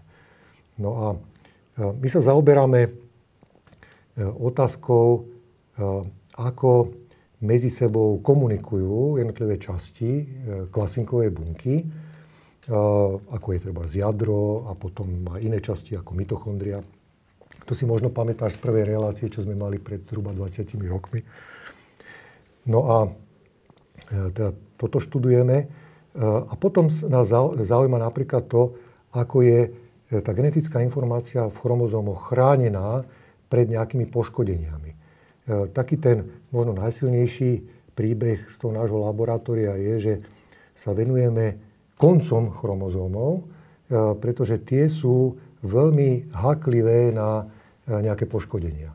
No a vie sa z laboratórií iných ľudí, že pokiaľ bunka e, stratí schopnosť sa tým koncom dostatočne venovať, tak to môže mať buď vplyv na jej rýchle starnutie, alebo potom na nádorovú transformáciu. No a e, my sme treba objavili jeden taký mechanizmus, ktorý sa používa na udržiavanie práve koncov chromozómov u týchto kvasiniek, ktoré sa e, a ten, ten objav vlastne sa ukázal ako relevantný aj pre nádorové bunky. Jozef napríklad sa teraz venuje E, e, štúdium čítania poradia nukleotidov a e, myslím, že sa dá povedať, že zaviedol jednu takú techniku spolu s kolegami z fakulty matematiky, fyzika informatiky Broňou Brejovou a Tomášom Vínažom techniku, ktorá sa volá nanoporové sekvenovanie, kde doslova preťahuješ tie vlákna DNA cez také póriky a tie póriky dokážu čítať poradie tých báz. A teda e, venuje sa čítaniu takýchto genómov u e, rôznych organizmov a potom e, tá naša spolupráca spočíva v tom, že naša podskupina sa venuje, dajme tomu, funkčnej analýze niektorých génov, ktoré, ktorým takýmto spôsobom sa dajú, sa dajú objaviť. Takže... A ke, keď, keď, teda, keď to zase... E, asi, keď sme sa myšli, tak som ti hovoril, že Palo Brunovský ešte kým zomrel, tak mi hovoril takú vec, náhodne sme sa tu stretli, ten matematik a hovoril, že Slovensko by už konečne malo aj svetu niečo dať, nie stále niečo brať. Tak e, to, čo si hovoril o tých koncoch DNA alebo chromozomov, tak to je asi všeobecne známe, že tie konce do istej miery zodpovedajú za starnutie, však si to uh-huh. naznačil, a že keby sme tie konce vedeli troška ošetriť, tak možno by sme spomalili starnutie ľudí, čo by bol taký dosť veľký príspevok Slovenska k svetu. Uh-huh. Neviem, či nie aj najväčší možný. Teda týmto smerom vy pracujete?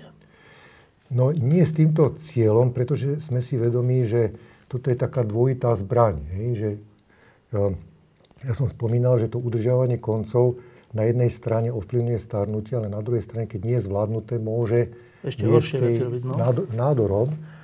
Takže e, ľudia uvažovali tým spôsobom, ako si naznačil, ale myslím si, že od tohto sa do istej miery upúšťa.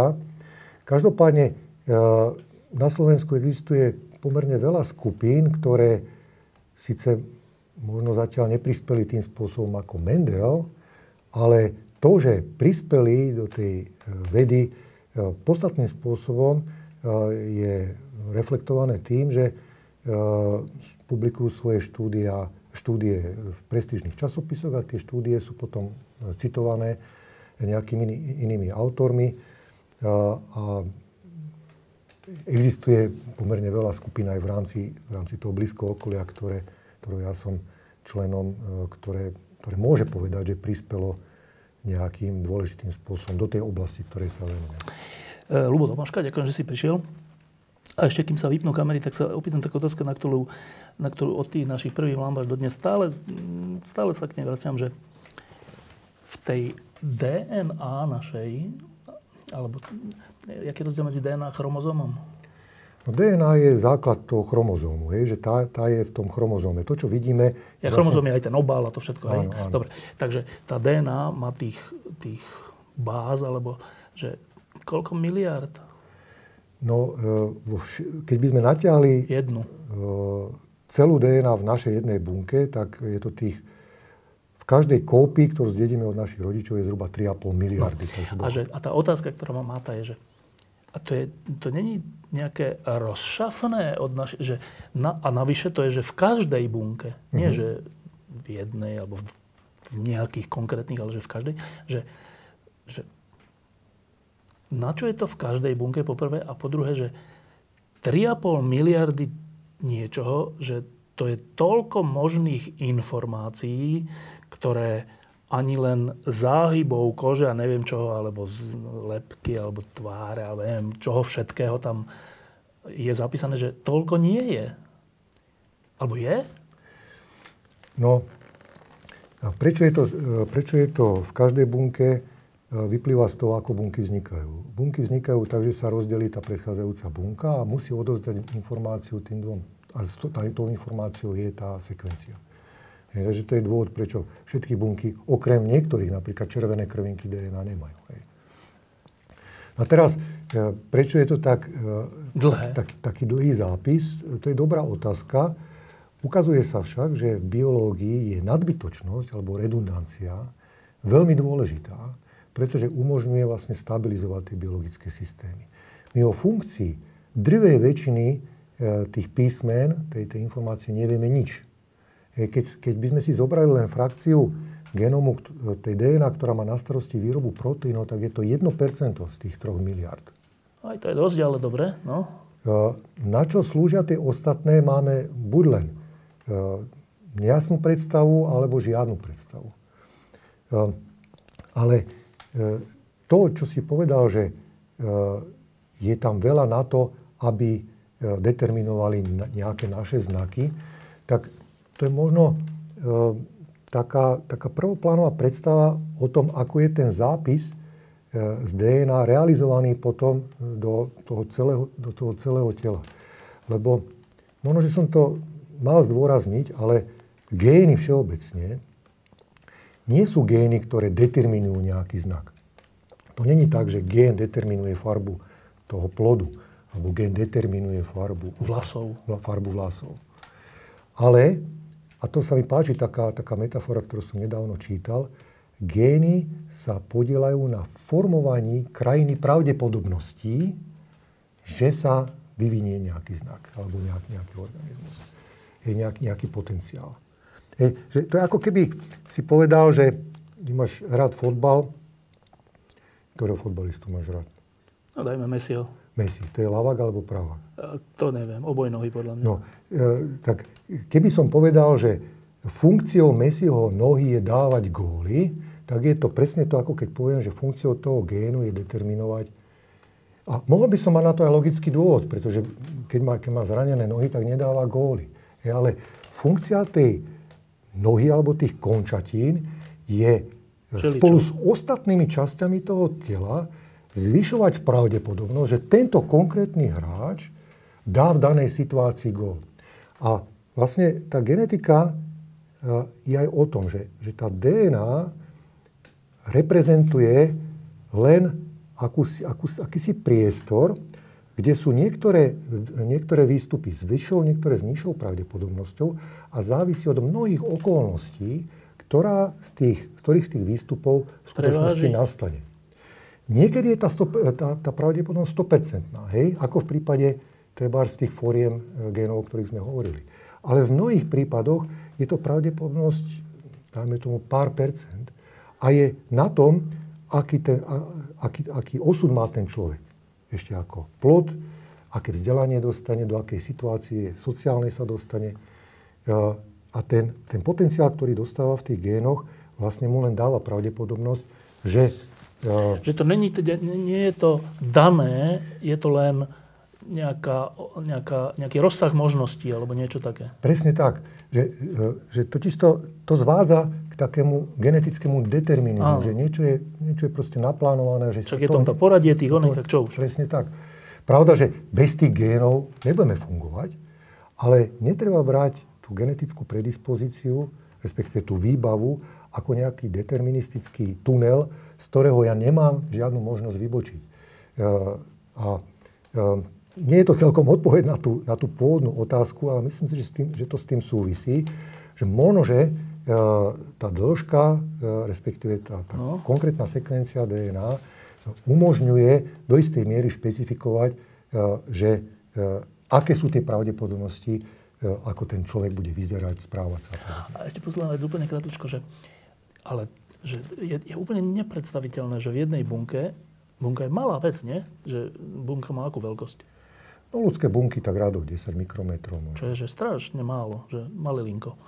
Tak, že ako v nej môže byť naskladaných 3 miliardy nejakých čiastočiek zakrútených ešte všelijak, že dobre, ale dajme bokom priestorovú vec, ale že tých 3 miliardy, že to je to je, to je, to je sekvencia nekonečná, že oni museli nejak vzniknúť. Že, že predošlé malo tiež 3 miliardy. Predošlé malo tiež 3 miliardy. V roku 1920 malo tiež 3 miliardy, predpokladám.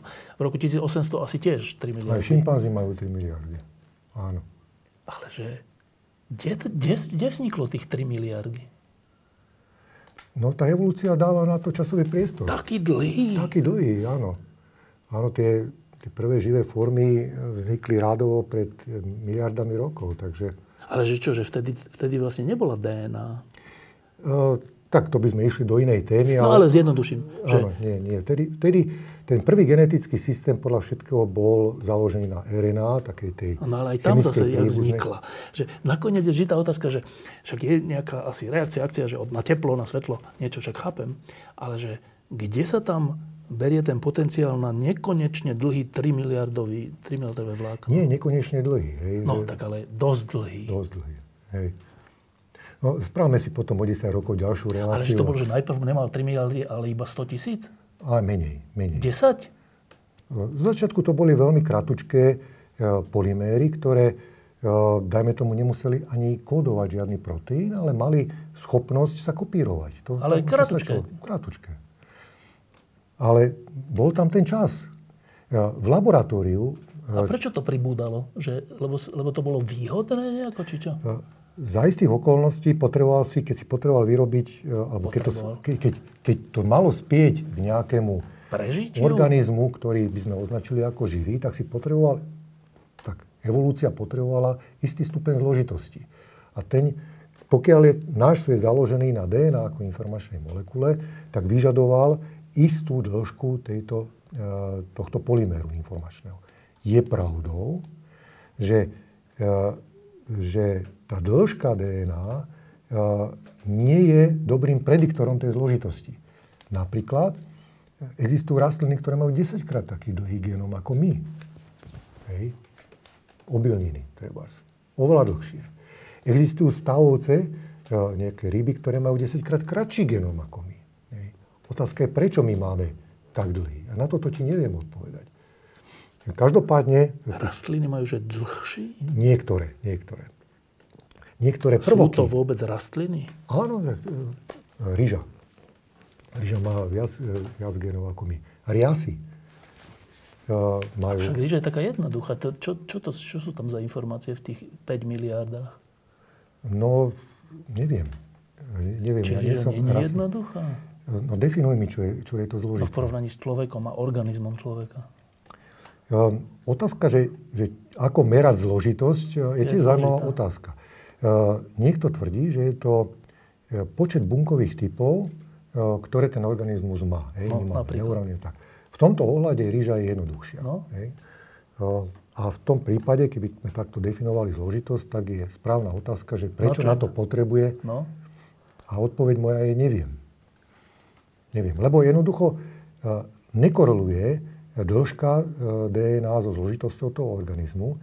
Niektorí tvrdia, že časť tej DNA je vlastne ako keby taký hitchhiker, taký stopár, taký parazit, ktorý sa prilepil na ten genom a teraz sa kopíruje s ním. Nerobí mu nejaký veľký problém, ale zároveň neprináša žiadny úžitok a e, proste tá bunka alebo ten organizmus sa ho nie, nie je schopný zbaviť.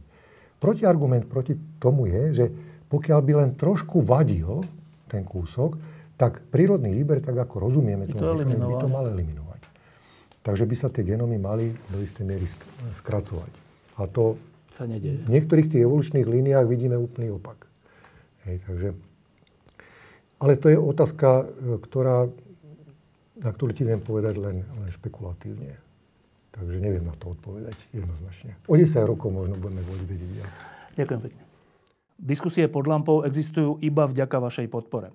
Ak považujete program pod lampou za zmysluplný, pomôže nám už 1 euro za diskusiu. Vopred vám